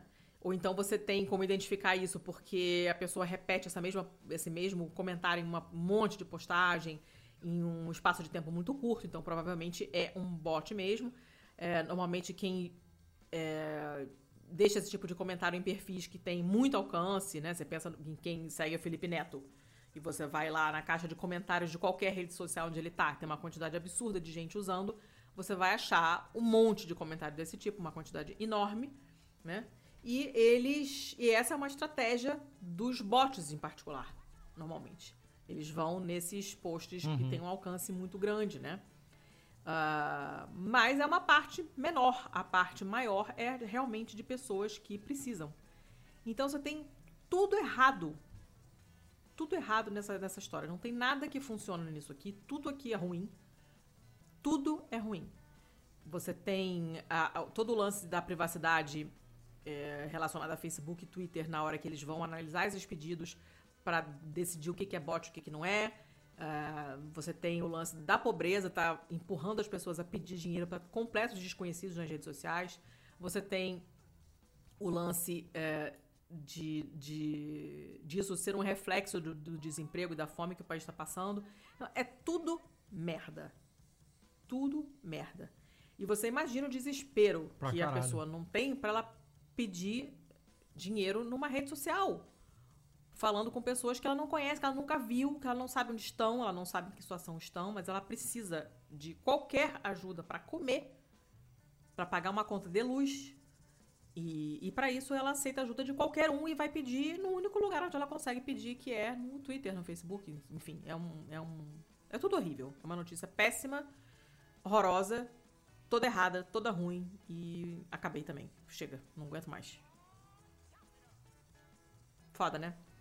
É bem foda. Porra, essa, essa notícia é Muito. pesada pra caralho, assim. Porque ela tem os dois lados, né? Ela tem. Ela mostra como a gente tá falindo Uhum. enquanto sociedade, né? O Brasil tá todo indo pro caralho, ao mesmo tempo que mostra um, a prática de um golpe Tudo que é bom a galera Tudo tá, tá de olho aí, né? Ah, que É. porra de notícia. Chega, vamos pros feios, vamos pra gente. Vamos pro feio? Vamos. Você tem quantos feios? Três, rapidinhos. Os meus estão todos rapidinhos. São todos rapidinhos? São. Você quer falar eles todos em sequência, depois eu toco, então? Você Ou tem o é bombástico faz? hoje? Eu tenho um que vai te revoltar. Ai, meu caralho. Ó. Bom, semana passada você prometeu, né? Semana passada eu acredito. É, Tá, pode ser então. Pode ser. Pode ser, pode ser, pode ser. Uma é, saiu no meia hora, tá? Hum, E é horrível. É muito horrível. Essa, Ah, que, me, Deus, essa que me mandou foi o Alessandro, o Alessandro Basso, que, eu, que é nosso apoiador, é amigo, já conheço há bastante tempo, conheci pessoalmente e tal. e, é fornecedor constante de notícia aqui, né? Não, não, não, não, não tanto. Não? Às vezes ele manda, mas não, não tanto. Não é o meu principal fornecedor, não. Mas, assim, a notícia. É... Cara, é foda. Começa Ah. assim, a manchete. Bizarro! Bíceps de lutador explode durante luta de MMA. Veja o vídeo. Sim, Quê? tem o vídeo. Tem o vídeo. Como um bíceps explode? Ah, mas aí é que tá. Esse cara que é um russo, Kirill Tereshin. Aí o apelido dele é Popeye. Por que será? Tá, mas. hum, hum, Lá vem. Ah, Ele, obviamente, confessou, como se precisasse, né? Como se a gente já não soubesse. É, ele confessou ter feito uso de óleo de sintol, que é uma substância que incha os braços, mas pode levar a deformação e fibrose muscular. caralho. É aquele pessoal que injeta bizarrices Sim. achando que tá abafando, né? E o cara. Injeta um óleo, cara. Ah, é muito escroto. O cara tem, já tem. Você olhando a foto normal, assim, o negócio é horrível. Tá na cara que aquilo é deformado, tá na cara que não é natural, é feio. Tem umas protuberâncias esquisitas, a pele fica com uma, uma textura toda bizarra, porque é óbvio que aquilo não é saudável, tem coisa muito errada acontecendo ali. O que aconteceu é que ele tava lá lutando, não sei o quê, e essas coisas que ele tinha injetado, simplesmente a parada explodiu no braço dele. Como se fosse uma. Cara, não é possível. é, uma bola, uma bexiga de borracha que você enche de um líquido e aquilo explode. O vídeo não é legal, não recomendo. Assim, você não vai ver gore, mas é nojento, tá? O vídeo apare mostra depois como ficou. Na hora que acontece, a Ah, gente não, não quero ver, entende. não. É horrível. E ele vai Não, não ter quero, que não. passar por uma cirurgia, obviamente, Hum. para remover esse excesso de pele, de músculo, porque tá tudo inchado lá dentro. E a pele, quando você incha muito por qualquer motivo que seja, porque você engordou, porque você engravidou, porque tem um tumor subcutâneo, é, a, a pele acompanha, né? Ela, ela é elástica, mas ela é elástica até um certo ponto. Além desse certo ponto, ela tem que crescer. Por isso que quem perde muito, muito, muito, muito peso naquelas cirurgias é, bariátricas, de a pessoa perde, sei lá, 100 quilos, né? Sobra pele, porque foi pele que teu corpo foi construindo para poder abarcar aquela quantidade, aquele volume que tinha por baixo. E no caso dele é a mesma coisa. A pele teve que crescer para poder englobar essa substância que ele injetou ali, porque ele é um imbecil. Então sobrou pele. Eles vão ter que tirar essa substância, então vai sobrar pele. Deve estar tudo cagado lá dentro. Inclusive, ele corre risco de ter os braços amputados. Caralho. Porque eu não sei qual é o nível de destruição que tem ali. O que, que essa substância fez nos tecidos ali embaixo. A gente não sabe o, esse- o que, que aconteceu ali, há quanto tempo essa merda tá ali dentro. Provavelmente tem um risco de infecção altíssimo, porque abriu um buraco no braço do cara. Assim, é muito bizarro. Por que, que ela não tá no feio, Letícia? Porque eu não tenho pena de imbecis que fazem esse tipo de coisa.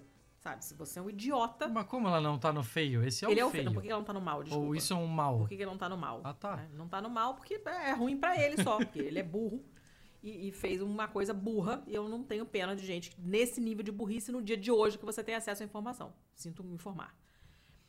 E ainda mais no meio que ele frequenta, o cara luta MMA, é óbvio que as pessoas sabem do que estão falando quando, né, se, se você lê um, um- uma bula de uma merda, a bula não, porque você não tem bula, né, mas você vai, você vai, você consegue achar casos, você vai ouvir relatos de outras pessoas que fizeram essa merda e se fuderam. E você mesmo assim faz, você é um idiota, então não tenho pena alguma, sinto informar. Mas, e é porque é bizarra, né? O teu braço explodir, teu bíceps explodir é uma coisa bizarra, portanto está no feio e não no mal. A notícia é essa.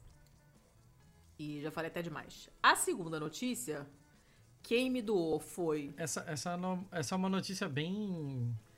Bem naquele limiar, assim, né? Tipo, de quando tá trocando do mal É. pro feio. Porque ela tem tudo pra ser má. Ela não é um feio Não, por ela, ela é bizarra, por isso que ela tá no feio. Né? É. Ela é bizarra. É um, É. feio, é um mal tão esquisito que vai pro feio. E porque é burro também. É, e a segunda notícia é uma notícia que quem me doou foi o Atêncio, que é nosso é, apoiador e amigo também, está salvando a minha vida aqui em Lisboa repetidamente.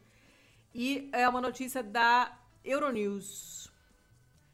E do dia 7 de setembro agora. Fresquinha, fresquinha. E já tem, tem um trocadilho do carilho na manchete, mas é em inglês, né?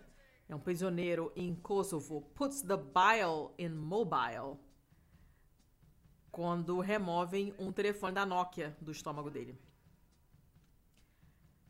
E aí esse cara, Hum, esse cara que tava, ele era um prisioneiro, tá? Era, o cara tava na prisão, não sabemos o que ele fez. E ele começou a reclamar de dor no estômago.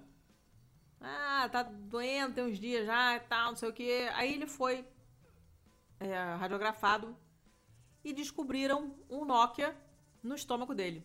Que modelo você acha que era, Thiago? Um É. Nokia. Porra, deve ser. Tem que ser um dos clássicos, né? Claro, Deve ser o, o 2080 ou o 3310. talvez. 3310. Era o 33. Ah! Era o 3310. Caralho! que estava no estômago do cara. Óbvio que a suspeita é que ele estivesse usando o telefone de maneira ilegal, porque é óbvio que são proibidos na prisão e, e ninguém sabe como que ele conseguiu engolir a caceta do celular, mas ele engoliu o celular inteiro. O celular estava todo na barriga dele. E o cara, obviamente, começou a passar mal, porque, né, a única pessoa que come celular e não passa mal é o cara que comeu o avião. Que a gente É. já mencionou aqui, porque não tem como, pessoas normais comem telefones e passam mal. E tiveram que destruir, os, quebrar, né, ou separar as partes dele para tirar. Tiraram o celular em três partes da barriga do cara, não, não precisou abrir. é, foi feita uma, uma endoscopia. Lembrando, gente, que o não- Nokia 3310 ele só tem três partes, né? Que é Sim, a parte da tampa frente, a bateria. segura a bateria, Sim. a bateria e Mas todo o podiam ter quebrado, né? E não quebraram. Eles, eu não sei quais foram as partes. Eu não sei se foram essas três partes. Eu sei que ele foi retirado em três partes, né? E, Com certeza foram essas três E eu, partes. eu também acho que sim. E aí, é, eu disse que foi feita uma endoscopia, e aí eu peço encarecidamente a quem estiver ouvindo para prestar atenção na concordância quando estiverem falando frases na voz passiva. Porque o que eu mais escuto é: foi feito uma endoscopia. E não é, gente. Se você inverter, inverter você, vai, você não falaria uma endoscopia foi feito. É uma endoscopia foi feita, porque é feminino. Então, quando você inverte de novo, tem que continuar no feminino. Foi feita uma endoscopia. Pelo amor de Cher. Ah, Parem Letícia. com essa estupidez de errar a concordância quando in- inverte a frase. Não faz sentido isso, vocês são desatentos. E eu fico nervosa. Foi Ah, feita Você tá, uma você endoscopia. tá supondo que as pessoas ligam. Eu tô presumindo, não assumindo. liga. Presumindo. Eu falei supondo. Ah, então eu vi errado, desculpa. já tô, já tô, eu, eu já, já parto do pressuposto que as pessoas vão falar assumir com o sentido de presumir, que é uma coisa que me irrita profundamente. Mas, enfim, foda-se. Foi feita. Mas isso é falso cognato do inglês. Exato, detesto. Foi feita essa endoscopia, não precisaram abrir a barriga do cara, né? Então tiveram que desmantelar o telefone pra tirar. Eles estavam super preocupados com a bateria, porque se a bateria vazar, fudeu. Mas aparentemente nada aconteceu, o telefone tava lá, tranquilão. Não me surpreenderia saber que o telefone ainda funciona.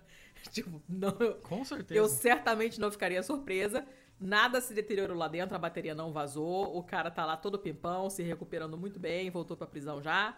E o telefone saiu. E, enfim, é, é isso. Várias coisas surpreendentes nessa notícia, porque quem tem ainda 310? Não, não sei. Ah, Você lembra do. Do anterior ainda, o Nokia 1100? Não. O 1100 era, era meio que o primeiro Lembro, lembro, lembro, lembro. Ai, eu odiava esse, que eu tive esse. Que tinha até aquela, aquela tecla molinha, borrachuda, que é, É, ruim de apertar. Eu errava tudo. É, ele é borrachudinho e ele foi feito assim, eu acho que pra não, não entrar sujeira entre as teclas, sei lá. Eu não sei, eu Ah. detestava. Ah. Trivia. Eu tive 26 deles. Por quê? Por quê? Não, deixa, não explica essa história não, deixa no ar. Cliffhanger, vamos pra frente. Você, um dia você vai me explicar isso, nem que seja ao vivo. Eu vou te matar se não me contar essa história. Ao, ao mesmo tempo, né? Ao mesmo tempo. Por- Novos na caixa. Caraca. Mas, tá. É, vamos lá. Tá, acabar logo pra você me contar essa história fora do ar. É, eu tenho a última. Ah, tá. Vai lá. Eu, desculpa, eu pensei que já tava na terceira. Não, eu tenho a última, que é uma notícia que também foi Tenso que me mandou, que fala de Eu me borboletas. arrependi já disso. Do quê? De, de deixar você falar todas. Fala eu acho você, que então. mais legal alternado. Fala você Eu já então. me arrependi. Alterna aí. Tipo, Fala uma aí. Tipo, pra gente ter vindo até aqui, até o programa 128, Ah. sem é, alternando, é porque tem algo em alternar. Caraca, então E fala tua criatura. falta. Fala. É só levantar o dedo e falar. "Ah, Me arrependi, quero falar a minha agora. Fala.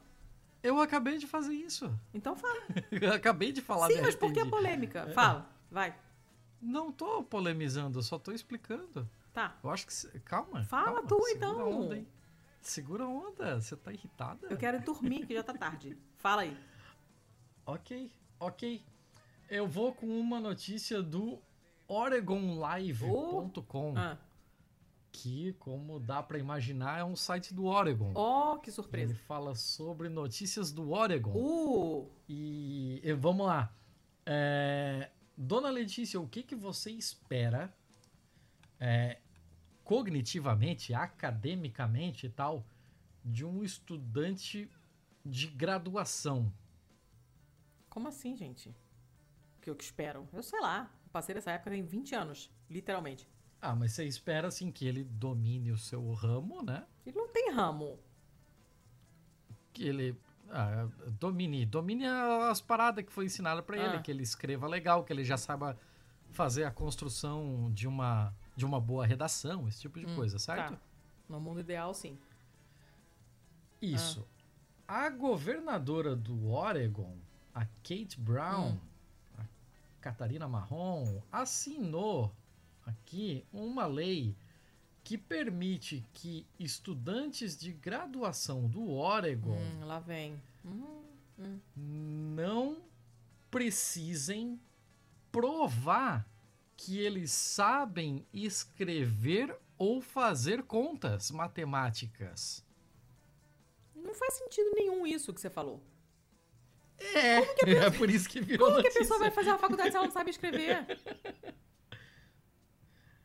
Exato, exato. qual é a É- justificativa esse é dela? ponto. É, mas eles não precisam mais provar que fazem leitura básica, escrita e matemática.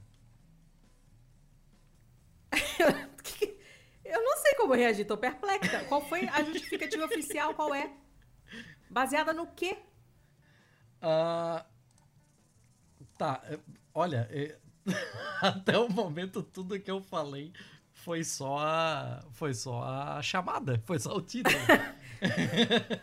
então, o projeto de lei remove a exigência de que os alunos do Oregon nas turmas 2022, 23 e 24 precisem comprovar proficiência em matemática, leitura e escrita.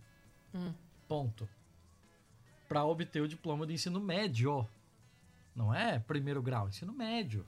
Ah, Ah, o projeto é, foi aprovado pela maioria dos democratas no Senado, recebeu luz verde dos democratas no Comitê de Educação é, e foi para votação no plenário. A, provisão para cancelar a exigência é, que torne todos os alunos proficientes nas três habilidades é, tá em um nível, tá em um projeto de lei que exige um exame aprofundado e provável atualização dos requisitos de graduação do Oregon. Então, é, o Oregon pode, por exemplo, definir requisitos diferenciados para alunos que optam por uma carreira em tecnologia ou uma carreira em artes, sabe? hum, Para ver se eles têm proficiência para esse lado que eles pretendem levar a, a ideia deles, né? A, a carreira, a parte acadêmica deles. hum. Ah, só que esse relatório só vai estar disponível em 2023 sobre como eles vão fazer esses novos testes mais voltados para a carreira em específico. E aí vai estar disponível em 2023, vai ser votado em 2024 para valer a partir de então. Então, nos próximos três anos, não vai ter a regra nova e ainda não existe. é, não vai ter a regra nova e foi abandonada a regra velha. Então, ninguém precisa nem saber ler e escrever, teoricamente. Você pode sair formado no ensino médio sem saber ler, escrever e fazer matemática, é, porque não tem nenhuma regra, não tem nenhum tipo um Enem que, ou ENAD, sei lá, Hum. que você precise comprovar que aprendeu isso de fato. Eu não sei nem o que te dizer. Não sei o que te dizer. Então,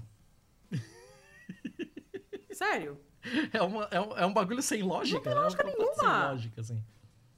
Ah, e, e Partido Democrata, tá? Pra quem tá aí pensando já em coisas malucas do Trump, Partido Democrata. Democrata.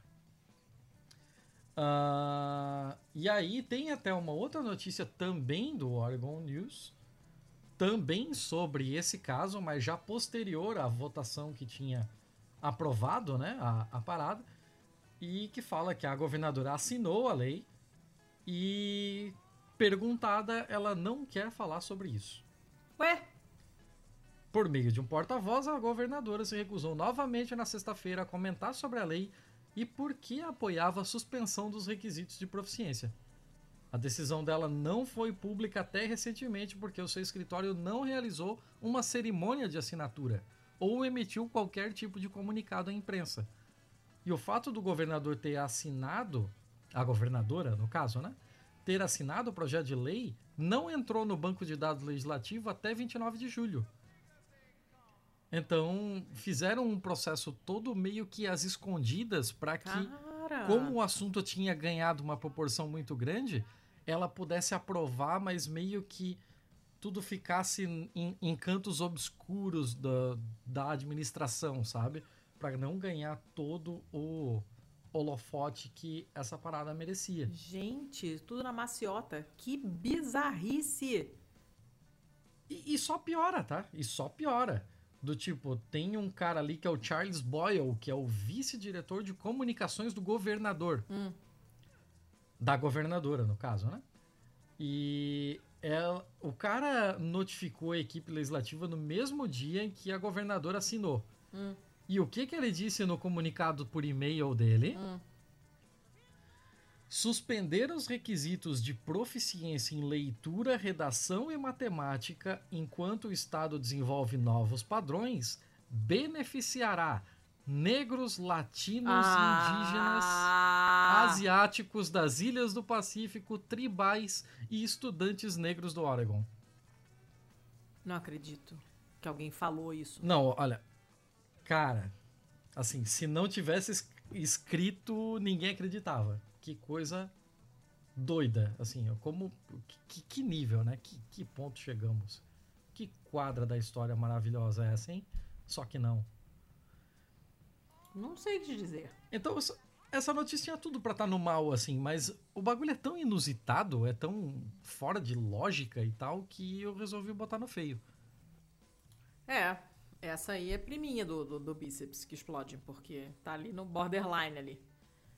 Né? Então tá. É, manda lá a sua, vai. Tá, vou pra minha última então. Hum. Ai, meu Deus, tá. Essa foi o Atencio que me mandou falar de borboletas, que é a área de estudo deles, dele. É uma notícia que saiu no New York Times, mas tem um, um paywall foda. Então eu achei num outro site que eu não sei pronunciar, não sei o que, que é isso. A-W-S-F-O-R-W-P, não sei. Que? É, Ausfor. Não sei. Ah, eu vou colocar na pauta o link do New York Times, porque todas as matérias que eu achei se referem a ela, então acho que a original saiu nela lá. E a, a- a manchete é essa: Milkweed Butterflies, que é esse tipo de, essa família, esse grupo de borboletas, são mais murderers, mais cruéis, mais perigosas do que parecem. Aí você fica pensando, nossa, braboleta. Sanguinária. É, braboleta bonitinha, né? Tanã, tanã, tanã, você vê lá a, borboletinha. é, como é que chama? Eu não gosto de Farfalhando. Tananã, indo de planta pra cá, plantinha pra lá. Pipipi, papapó. Mas tem várias espécies que são filhas da puta. Que elas se alimentam de lagartas da própria espécie. Canibalismo? O, o, o negócio é que, assim... Não é, é, Esse é desafinado. eu Não, Não, porque- Eu não sei se ele estava sendo assertivo, se ele estava sendo irônico. Não, porque- Se ele estava falando, é, mas Não, não, é porque ela não, ela não come a lagarta, até porque ela não é carnívora. Mas e presume-se, presume-se que essas lagartas tenham hum, na sua composição corpórea alcaloides venenosos é, que as borboletas gostam. Então, elas usam essas garras, que eu não sabia que elas tinham, da- das patas, pra arranhar as lagartas. Então, é a- até sair esse líquido. É como se fosse arranhar até sair sangue, só que ela não tem sangue. E aí sai esse líquido e ela vai lá e se alimenta desse líquido. Ela não mata a lagarta e ela não come a lagarta, mas ela usa para se alimentar esse fluido que ela arranca da lagarta à força. Tá.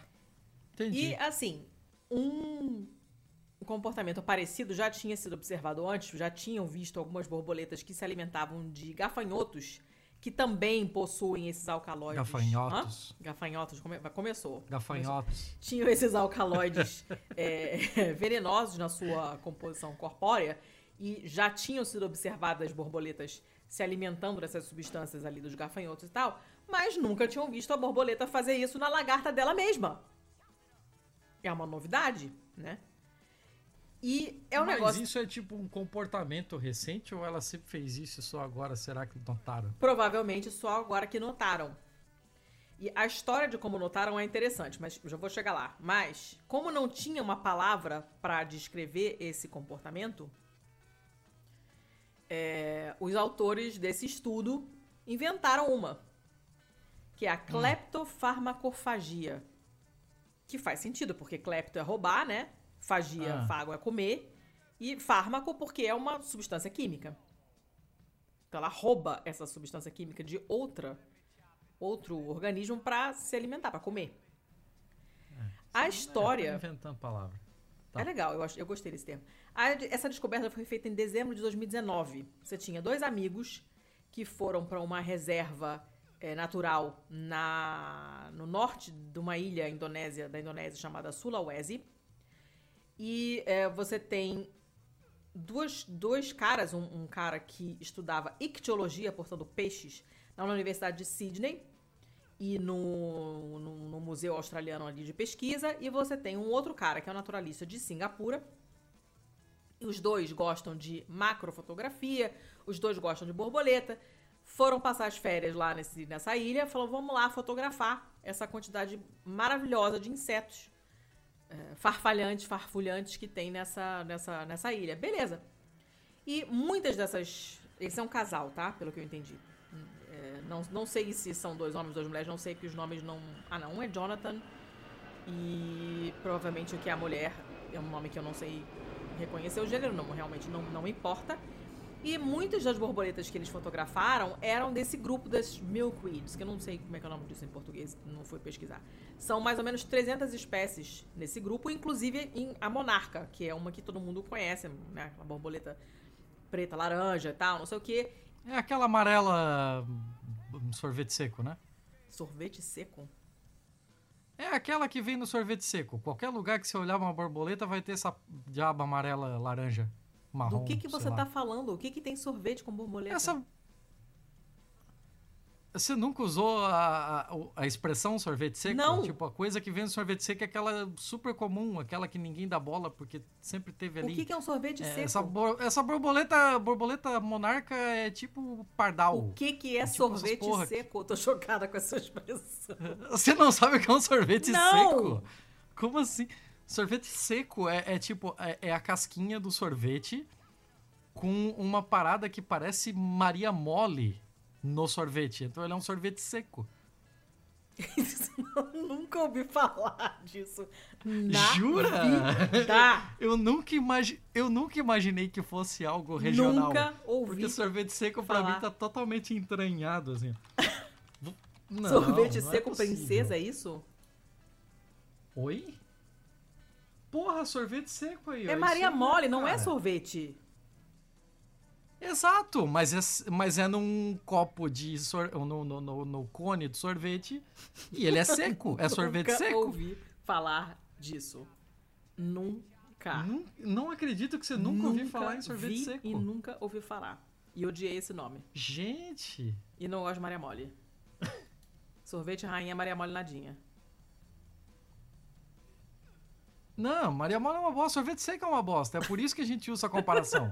Porque é aquela bosta que tá sempre ali, que você não, não dá bola. porque Nunca é ouvi aquilo ali. falar! Tô chocada! esse, esse, programa tá com muitas coisas tá tá inéditas, assim. Tá, a gente tá aprendendo muita coisa nessa, nessa edição tudo. aqui. É, presta atenção, então. Essa monarca realmente é aquela que se acha em tudo quanto é lugar, né? É, é e essa, essas 300 espécies desse grupo são todas é, venenosas para predadores. Todas elas fazem mal para quem as comer, né? E essa toxicidade delas vem de onde? Do fato delas se alimentarem de plantas que são ricas em alcaloides, né? E, e, e como elas são tóxicas, elas têm essas cores muito brilhantes que normalmente na, na natureza avisam para os predadores: não me coma porque vai dar ruim para você. Aquele sapinha, aquela, pe, aquela pepera, aí, aquela pererequinha azul, amarela, aquelas pequenininhas amazônicas, são tóxicas pra cacete. Essa cor, ela serve para avisar, não me coma. É melhor você não me comer porque sou ruim, né?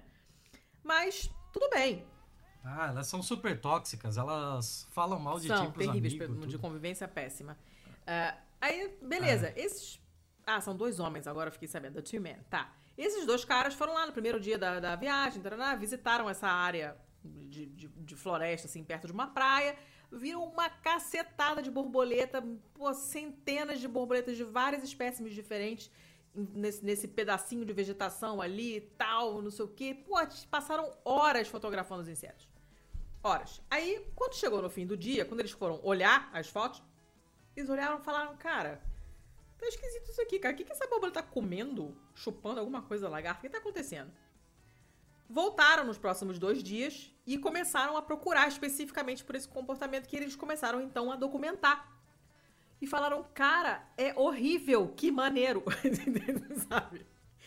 Ficaram horas observando, horas, e viram que essas, esses tipos de.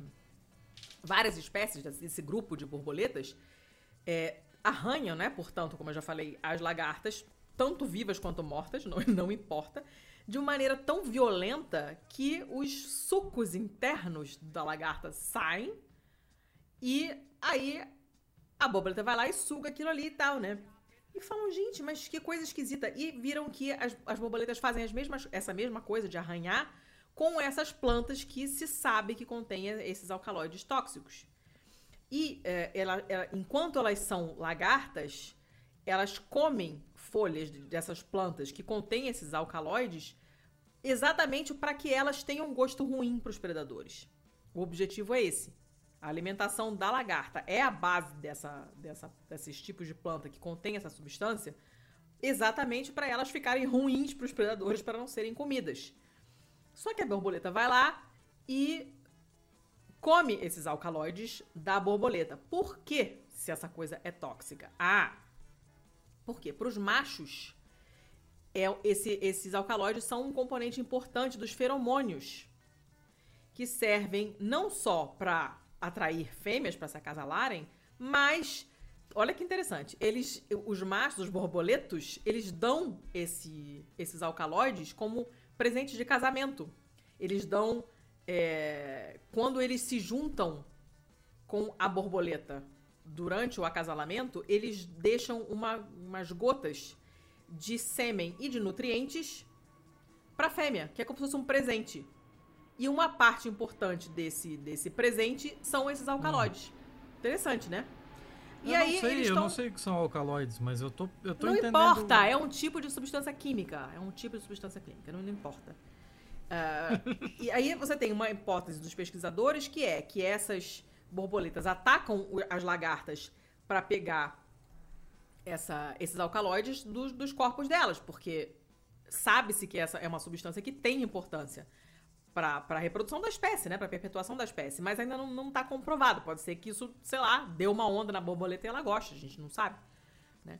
Eles têm que ver se esses componentes são transferidos para a borboleta na hora que ela suga essa, essa pseudo-sangue lá da, da, da lagarta que ela arranha.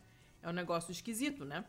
E aí um deles fala assim: ah, é, essa comportamentos violentos entre lagartas e, e, e, borboletas não é muito incomum. Né? Borboletas são escrotas, assim, elas têm comportamentos muito escrotos. É claro que ele não falou escroto, mas ele falou gross and nasty. E aí ele dá um exemplo de estupro de pupa. Os borboletos entram na. abrem as crisálidas das borboletas fêmeas, que ainda não acabaram de fazer a metamorfose, e forçam elas a se acasalar. Então, tipo, é estupro. A palavra usada no artigo é estupro, inclusive. Um negócio estranho, né? Doido. Doido, né? Doido, caralho. É. E aí eles falam, cara, você, qu- quanto mais você observa, mais comportamentos horrorosos você, você vê. Porque a natureza não é legal, não é fofinha, não tem unicórnios peidando arco-íris, é, é tudo pega pra capar. Então acontecem coisas pavorosas. E esse é só um desses comportamentos. E nunca tinha sido visto nada disso antes. Ficaram confusos e criaram essa palavra nova, cleptofarmacofagia, que eu achei bem maneira. E, e é isso. É uma notícia feia, porque ela é toda esquisita. E porque borboleta arranhando e comendo suco de lagarta não é legal. Então ela tá no feio. Mas é, é interessante, eu achei bacana. Obrigada para os- aos meus doadores de notícias de hoje, incluindo o senhor, seu Thiago. Vai pra sua última, então. Você não queria me chocar, me deixar puta, sei lá o que que você queria? Eu tenho uma antes da minha última. Tá. É bem curtinha, por isso que eu deixei ela aqui ainda. Hum. Ela vem do UG Standard, Hum. que é um jornal de Uganda. Então tá. Uganda eu acho que é a primeira vez que aparece aqui. Eu não, sei, não duvido. Imagino que sim. Mas a notícia, apesar disso, é sobre um queniano. Então vamos lá. Advogado queniano é, processa a Itália e Israel Hum. pelo assassinato de Jesus Cristo. Quê? Aham. Quê? um advogado queniano, o nome dele aqui é Dolo Ididis. Hum. Ele está tentando, é, é, junto à, à justiça, é, absolver Jesus dos crimes que ele foi considerado culpado de cometer há dois mil anos atrás Hum. e anular a sua pena de morte decretada como resultado. o. ah, ó, não, não confundir os dois aqui, ó. Tem o advogado queniano que é o Dolo Ididis. Tá. E agora a gente vai ouvir o porta-voz do sistema judiciário do Quênia, que é o Dola Indices. Hum. Difícil assim, E né? o difícil. É, e o porta-voz falou que é, o primeiro caso no TPI foi arquivado há oito anos. Hum. Ele, é, ou seja, é a segunda vez que ele tenta fazer isso. Meu Deus. E ele foi ao TPI, ele não foi qualquer um, assim. Ele foi ao Tribunal Penal Internacional. É, o caso foi arquivado e agora, dessa vez, ele quer usar a Bíblia como prova. Aí, Prova a do quê, meu cacete? seleti- Ah, ah, a prova, é a prova dele. A acusação seletiva e ma- maliciosa de Jesus violou seus direitos humanos por meio de má conduta judicial, abuso de preconceito, é, é, abuso e preconceito, né? É, o caso de Indides diz que os métodos de questionamento durante o julgamento eram problemáticos, ou seja, isso deveria já anular provas, né? A informação usada no caso era falha e provavelmente inexistente. E que puni-lo enquanto, é, enquanto o julgamento ainda estava em curso contradiz as formas de justiça. O advogado espera que dessa vez o, o tribunal concorde é, que os procedimentos perante os tribunais romanos foram uma nulidade da lei e não estavam em conformidade com o Estado de Direito no momento material e em qualquer momento posterior. Meio atrasado, né? Cara, é isso aí, é isso aí, é. Ele. Não sei, não sei. Talvez ele esteja fazendo isso pensando no pagamento. Isso, isso se chama falta de roupa pra lavar a mão. Entendeu? Cara, A pessoa não tem nada pra é assim, fazer, é foda, aí ela ele- fica é foda ele aí. citar direitos humanos, porque, tipo, eu imagino que o Império Romano da época não era signatado, signatário dos pactos de direitos humanos. De São José e tal. Eu, eu acho, assim, eu suspeito que talvez ele não tenha sido signatário. Uh, mas uma coisa ele acertou, pelo menos, né? Que eles utilizam o direito romano, né? Gente. Tá, essa piada do direito romano ficou muito específica. Eu não esperava que mais alguém. Não, eu, tá. eu tô. Ah, eu caguei, eu caguei litros pra esse assunto, mas assim, eu tô chocada com a falta do que fazer das pessoas. É impressionante. Tá, agora, agora sim, é a última notícia. Chega. Vai. Esse episódio vai ficar com duas horas, mas foda-se. Ah, assim como você trouxe aquela notícia dos fungos que crescem lá, as coisas tudo, como uma, uma sequência de notícias que já demos aqui, eu vou terminar também com uma sequência de notícias que já apareceram aqui. Ah, a primeiro link que eu recebi sobre isso aqui foi do Gustavo, nosso ouvinte também, Hum. que me passou a partir do The Clinic, que é um site chileno. Mas aí eu olhei e, cara, não é possível. Eu vou, eu vou atrás de mais coisa. Então, além do The Clinic, eu trago aqui também é, como fontes para a mesma notícia o The Sun e o timesnownews.com. Então, vamos lá, vamos construir a timeline dessa história toda. De quem estamos falando? Estamos falando do nosso querido amigo, da nossa novelinha do coração. Não é possível. Não. Yuri Toloshko! Não. Tiago, Ah, por que... que eu ainda tenho que passar por isso, cara? Sim, sim. É, desculpa, não, não, desculpa não. Eu não, eu não me sinto culpado de nada. Eu faria tudo de novo. Foda-se. Ah, então, recapitulando para quem não pegou toda a saga de Yuri Ah, Toloshko. meu Deus. Ele é um bo- Ele é um bodybuilder, que se eu não me engano, ele é Kazaki, né? Não. Eu não Acho é sei, Kazaki. não sei. É, ele, é, ele é sempre referenciado como russo, mas ele não é russo. Ele é de alguma república, ex-república soviética. Ah, ele é um, um fisiculturista pansexual que no período de Covid ele teve de adiar o casamento dele por causa da Covid e tal, e ele ia se casar com uma boneca sexual hiperrealista chamada Margot. E isso apareceu. E isso apareceu aqui na, na nossa.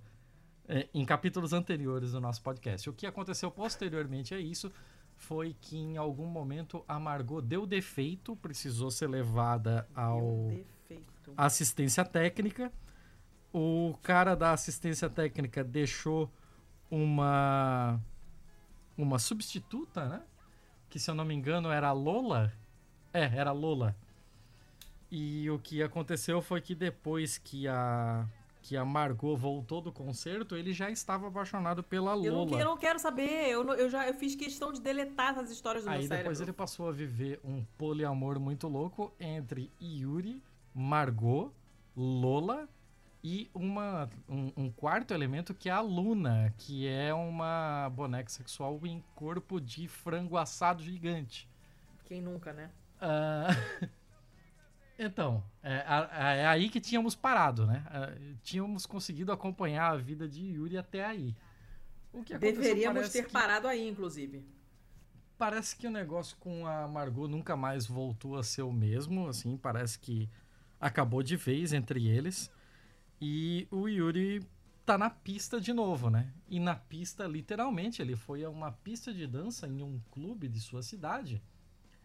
E é de lá que vem a notícia de que homem 36 anos que uma vez foi casado com boneca sexual revela Ele não que foi agora casado, ninguém pode casar com boneca. Caceta.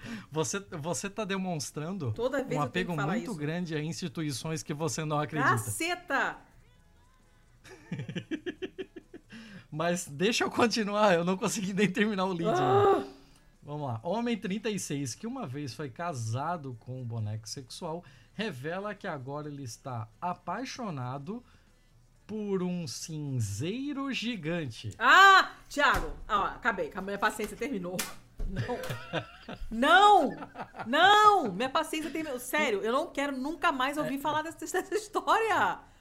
Eu preciso contar. É, é mais forte do que eu. A, a gente tá aqui.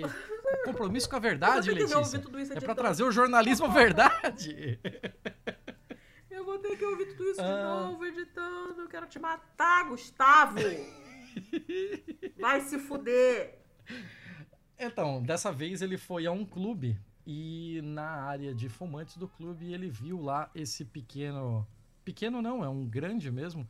é, cinzeiro, daqueles redondos pretos que ficam no canto, assim, que tem a bandejinha cromada tal. Um cinzeiro, um cinzeiro, cinzeiro. E ele se apaixonou, se apaixonou Não, pelo não, cinzeiro. Não. É, depois ele disse que. Ele, ele falou isso no, no, num vídeo no, no Instagram dele, né? Que ele tinha prometido que ia falar mais sobre esse objeto tal. Eu recentemente tive uma nova paixão. Vocês lembram das minhas fotos com esse objeto? Eu postei há um mês atrás. Ele é um grande cinzeiro numa área de fumantes de um clube. né? logo de cara, à primeira vista, eu já pedia ao pessoal da ao pessoal do clube para fazer uma sessão de fotos com ele. Mas então ele começou a me atrair. Eu queria tocá-lo de novo. Deus do céu! Eu amo esse não tem fim é, esse horror! brutal e o toque de metal na minha pele. É realmente brutal. Brutal eu tenho que ouvir isso. E ele pediu, ele pediu às pessoas que do, do clube que pudesse passar um tempo a mais, né, com, com Fazendo o cinzeiro que com o cinzeiro? Mas você quer mesmo que eu responda? É, E aí ele pediu pro, pro pessoal para passar um ou dois dias a mais com o cinzeiro e ele foi permitido desde que nas horas de folga do cinzeiro, então dia de semana quando o clube Thiago. não abre, né? Ele pode chamar o cinzeiro para sair. En- e aí segue o Yuri falando, entretanto, eu não quero é, comprar um novo cinzeiro é, ou que eles deem esse para mim para sempre. Eu quero que ele continue a trabalhar para beneficiar pessoas. Eu amo essa história. E quem sabe se eu pudesse inserir uma vagina artificial no buraco do cinzeiro? Será que eles deixariam que eu fosse o namorado dele? Podemos terminar? Eu tô extremamente irritada. É isso. Eu quero terminar? Eu, eu sabia que você ia ficar irritada. Eu sabia que você ia ficar irritada. Mas eu tive que ir lá, eu fiz o fact-checking, eu trouxe de outras matérias. É, você vai ver ali, tem a, tem a sessão de foto dele com o cinzeiro, tem, tem os posts tudo dele aí, tá tudo aí. Eu não quero saber. Abrimos um novo capítulo na história de Yuri Toloshko. Deus do céu. O que, que, eu, que, que eu fiz, cara? Que mal eu fiz? É- é- Eu essa, cachaça no inclusive, foi Grau. entregue pra mim. Eu nem fui atrás. Eu cortei salsinha na Eu tábua dos Dez atrás. Mandamentos? Não tem explicação. Eu não sei o que você fez, mas eu tô Eu satisfeito. tô puta. Pode dar um recadinho e acabar logo esse negócio. Tô puta agora. Não quero mais ouvir fazer. Não aguento mais ouvir esse Yuri, gente. Caraca! Ai, meu Deus do céu, tá. É, contatos. Se você quiser mandar mais notícias do Yuri, você pode mandar para contato arroba pistolando.com, é o nosso e-mail, ou então arroba pistolandopod, tanto no Instagram quanto no Twitter. Se você quiser mandar é, coisas só para um de nós, para pegar o outro de surpresa na, numa gravação igual essa, que a Letícia não sabia que vinha. Yuri pela frente, é, você pode mandar nos nossos, nas nossas redes pessoais. Eu sou o Thiago underline CZZ, Thiago com H. E a dona Letícia é a arroba pacamanca. Isso no Twitter. Ah, fora isso, se você quiser ter acesso aos links dessas notícias todas de hoje aqui, e muito mais. Você vai encontrar tudo isso lá no post do episódio, né? Então, é, pode ser tanto na descrição do episódio para você que está nos ouvindo no agregador e tal, ou então você pode ir direto no pistolando.com, o nosso site maravilhoso, e vai estar tá tudo lá. Uh, mais alguma coisa, dona Letícia? Parcerias. Faz as parcerias, vai. Não, eu não vou fazer tua de greve. não vou fazer. Não vou. Ah, pra que a eu gente. Eu já tive continue... que fazer capa da outra boneca com corpo de frango. Eu não mereço passar por isso. Eu não sou uma pessoa ruim. Eu não vou fazer. Faz você. Quem mandou trazer essa notícia horrorosa? Você não vai fazer uma capa dele, dele nu? Não, a... não, não vou. Não vou. Cinzeiro? Eu vou botar o peixe preto e não vou botar o Yuri. Eu quero que o Yuri se foda. Eu não vou botar. Não vou. Ok, ok. Você, você pode botar quem você quiser. Não tem, não tem problema com isso, não. Uh, se você quiser que esse projeto sobreviva, continue e que a gente ainda passe muitos e muitos anos irritando a dona Letícia, você pode ajudar nesse sonho contribuindo é, em catarse.me barra pistolando se você está no Brasil ou patreon.com barra pistolando, patreon.com, né? Se você estiver fora do país. Ah, mas eu tô no Brasil e eu quero doar pelo Patreon. Ah, ótimo, tudo bem, vai de você. Só que lá é em dólar e como é em dólar você vai acabar pagando IOF. Então é por isso que a gente coloca as coisas dessa forma. A dona Letícia, temos também o PicPay, que se eu não me engano é arroba pistolando, mas a Letícia vai ter que confirmar. Sim. Merda.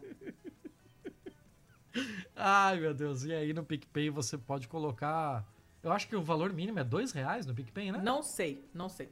Não me interessa. Ela não sabe, é isso aí, ela não sabe. Não sei. Uh, além disso, tem as nossas parcerias, claro. Nós temos aí há muito tempo já, praticamente dois anos, né? A nossa parceria com a, com a editora Boitempo. Então você pode ir em boitempoeditorial.com.br barra pistolando e lá você vai encontrar todo o catálogo da Boitempo para fazer bom uso dele. Tem tanto livros acadêmicos, tem biografias, tem livros é, um pouco mais leves, um pouco mais pesados, inclusive livros infantis. Entra lá, faça a festa. Por esse link a gente até ganha os trocadinhos de comissão. Olha que maravilha. Além disso, temos a Veste Esquerda. E a Veste Esquerda tem uma série de camisas com revolucionários, com lendas, com ídolos, com gente foda e ideias foda para tu vestir por aí e fazer o pessoal minion da sua cidade ficar fazendo cara feia. E como tudo que é bom pode ainda melhorar, a gente também tem o cupom Pistola 10 para você ter 10% de desconto. Inclusive lá tem podcasts que tem camisas lá e nós somos um deles.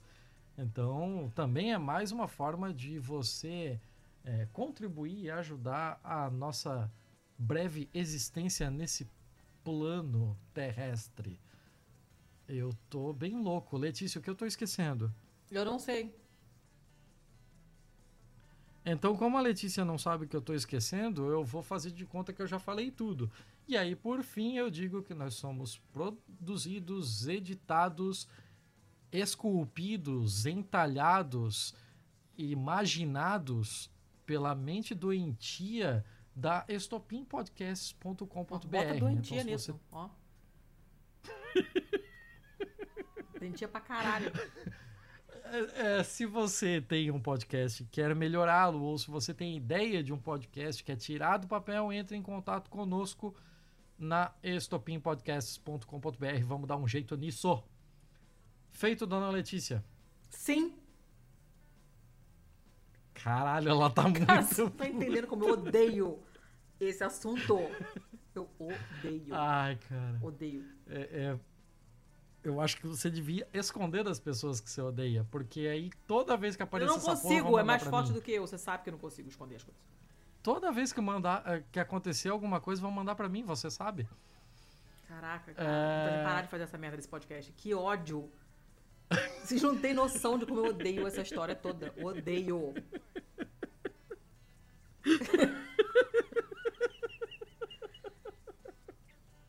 Chega! Eu tô puta, eu quero fechar isso. A gente, a gente tá quase sobrevivendo a um mandato inteiro do Bolsonaro. Mas o que faz a Letícia querer desistir é um fisiculturista. Você, você há de convir? Você há de convir que boneca sexual Ai, com corpo de frango é mais do que qualquer pessoa deveria ser capaz de aguentar. Não é? Ai, meu Deus, eu tô chorando já. Eu quero, eu quero ir Ah, embora. cara, eu quero tá desistir. Chega, quero desistir por hoje. Acabou meu dia. Eu quero que o meu dia termine. Pra eu fazer outra coisa e esquecer disso. Pra não sonhar com isso, entendeu? Ainda vai ter que editar é, Ah, isso. só amanhã. Hoje não, não trabalhamos. É, mas amanhã você vai ter que amanhã eu vou reouvir ter que isso eu vou ficar puta de novo. Você vai levar um monte de coisa outra vez. Só digo isso. Só isso. Ai, meu Deus. É, até semana que vem, é isso, dona Letícia? Recadinho É, né? final que eu tenha esquecido alguma coisa? Não. Então, beleza. Então, fechamos por aqui. Muito obrigado a todo mundo que sobreviveu a essas duas horas de loucura. E. É isso. Até semana que vem. Com uma Até semana que entrevista. vem não, não tem beijo, não. Vai todo mundo a merda. Tô puta agora. Tchau. Inferno. Caceta. Desgraçada. Merda. Ai, aqui.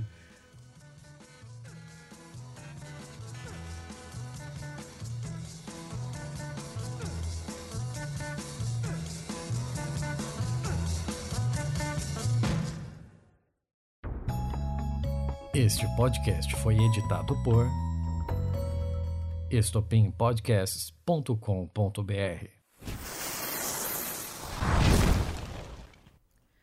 Ah, e é uma coisa esquisita. Peraí que eu tenho que abrir um, um vidro de molho de tomate, que a minha filha não tem bíceps suficiente para abrir. Normalmente uso uma colher, mas Pera aí. agora não tá funcionando. Calma aí. Filé de borboleta. E é carpaccio de borboleta, filho. Daí está duro mesmo. Porra, cadê o... Merda. Ah, Maria, não precisa ficar com medo não, tá? Só tô agredindo a garrafa. Foi.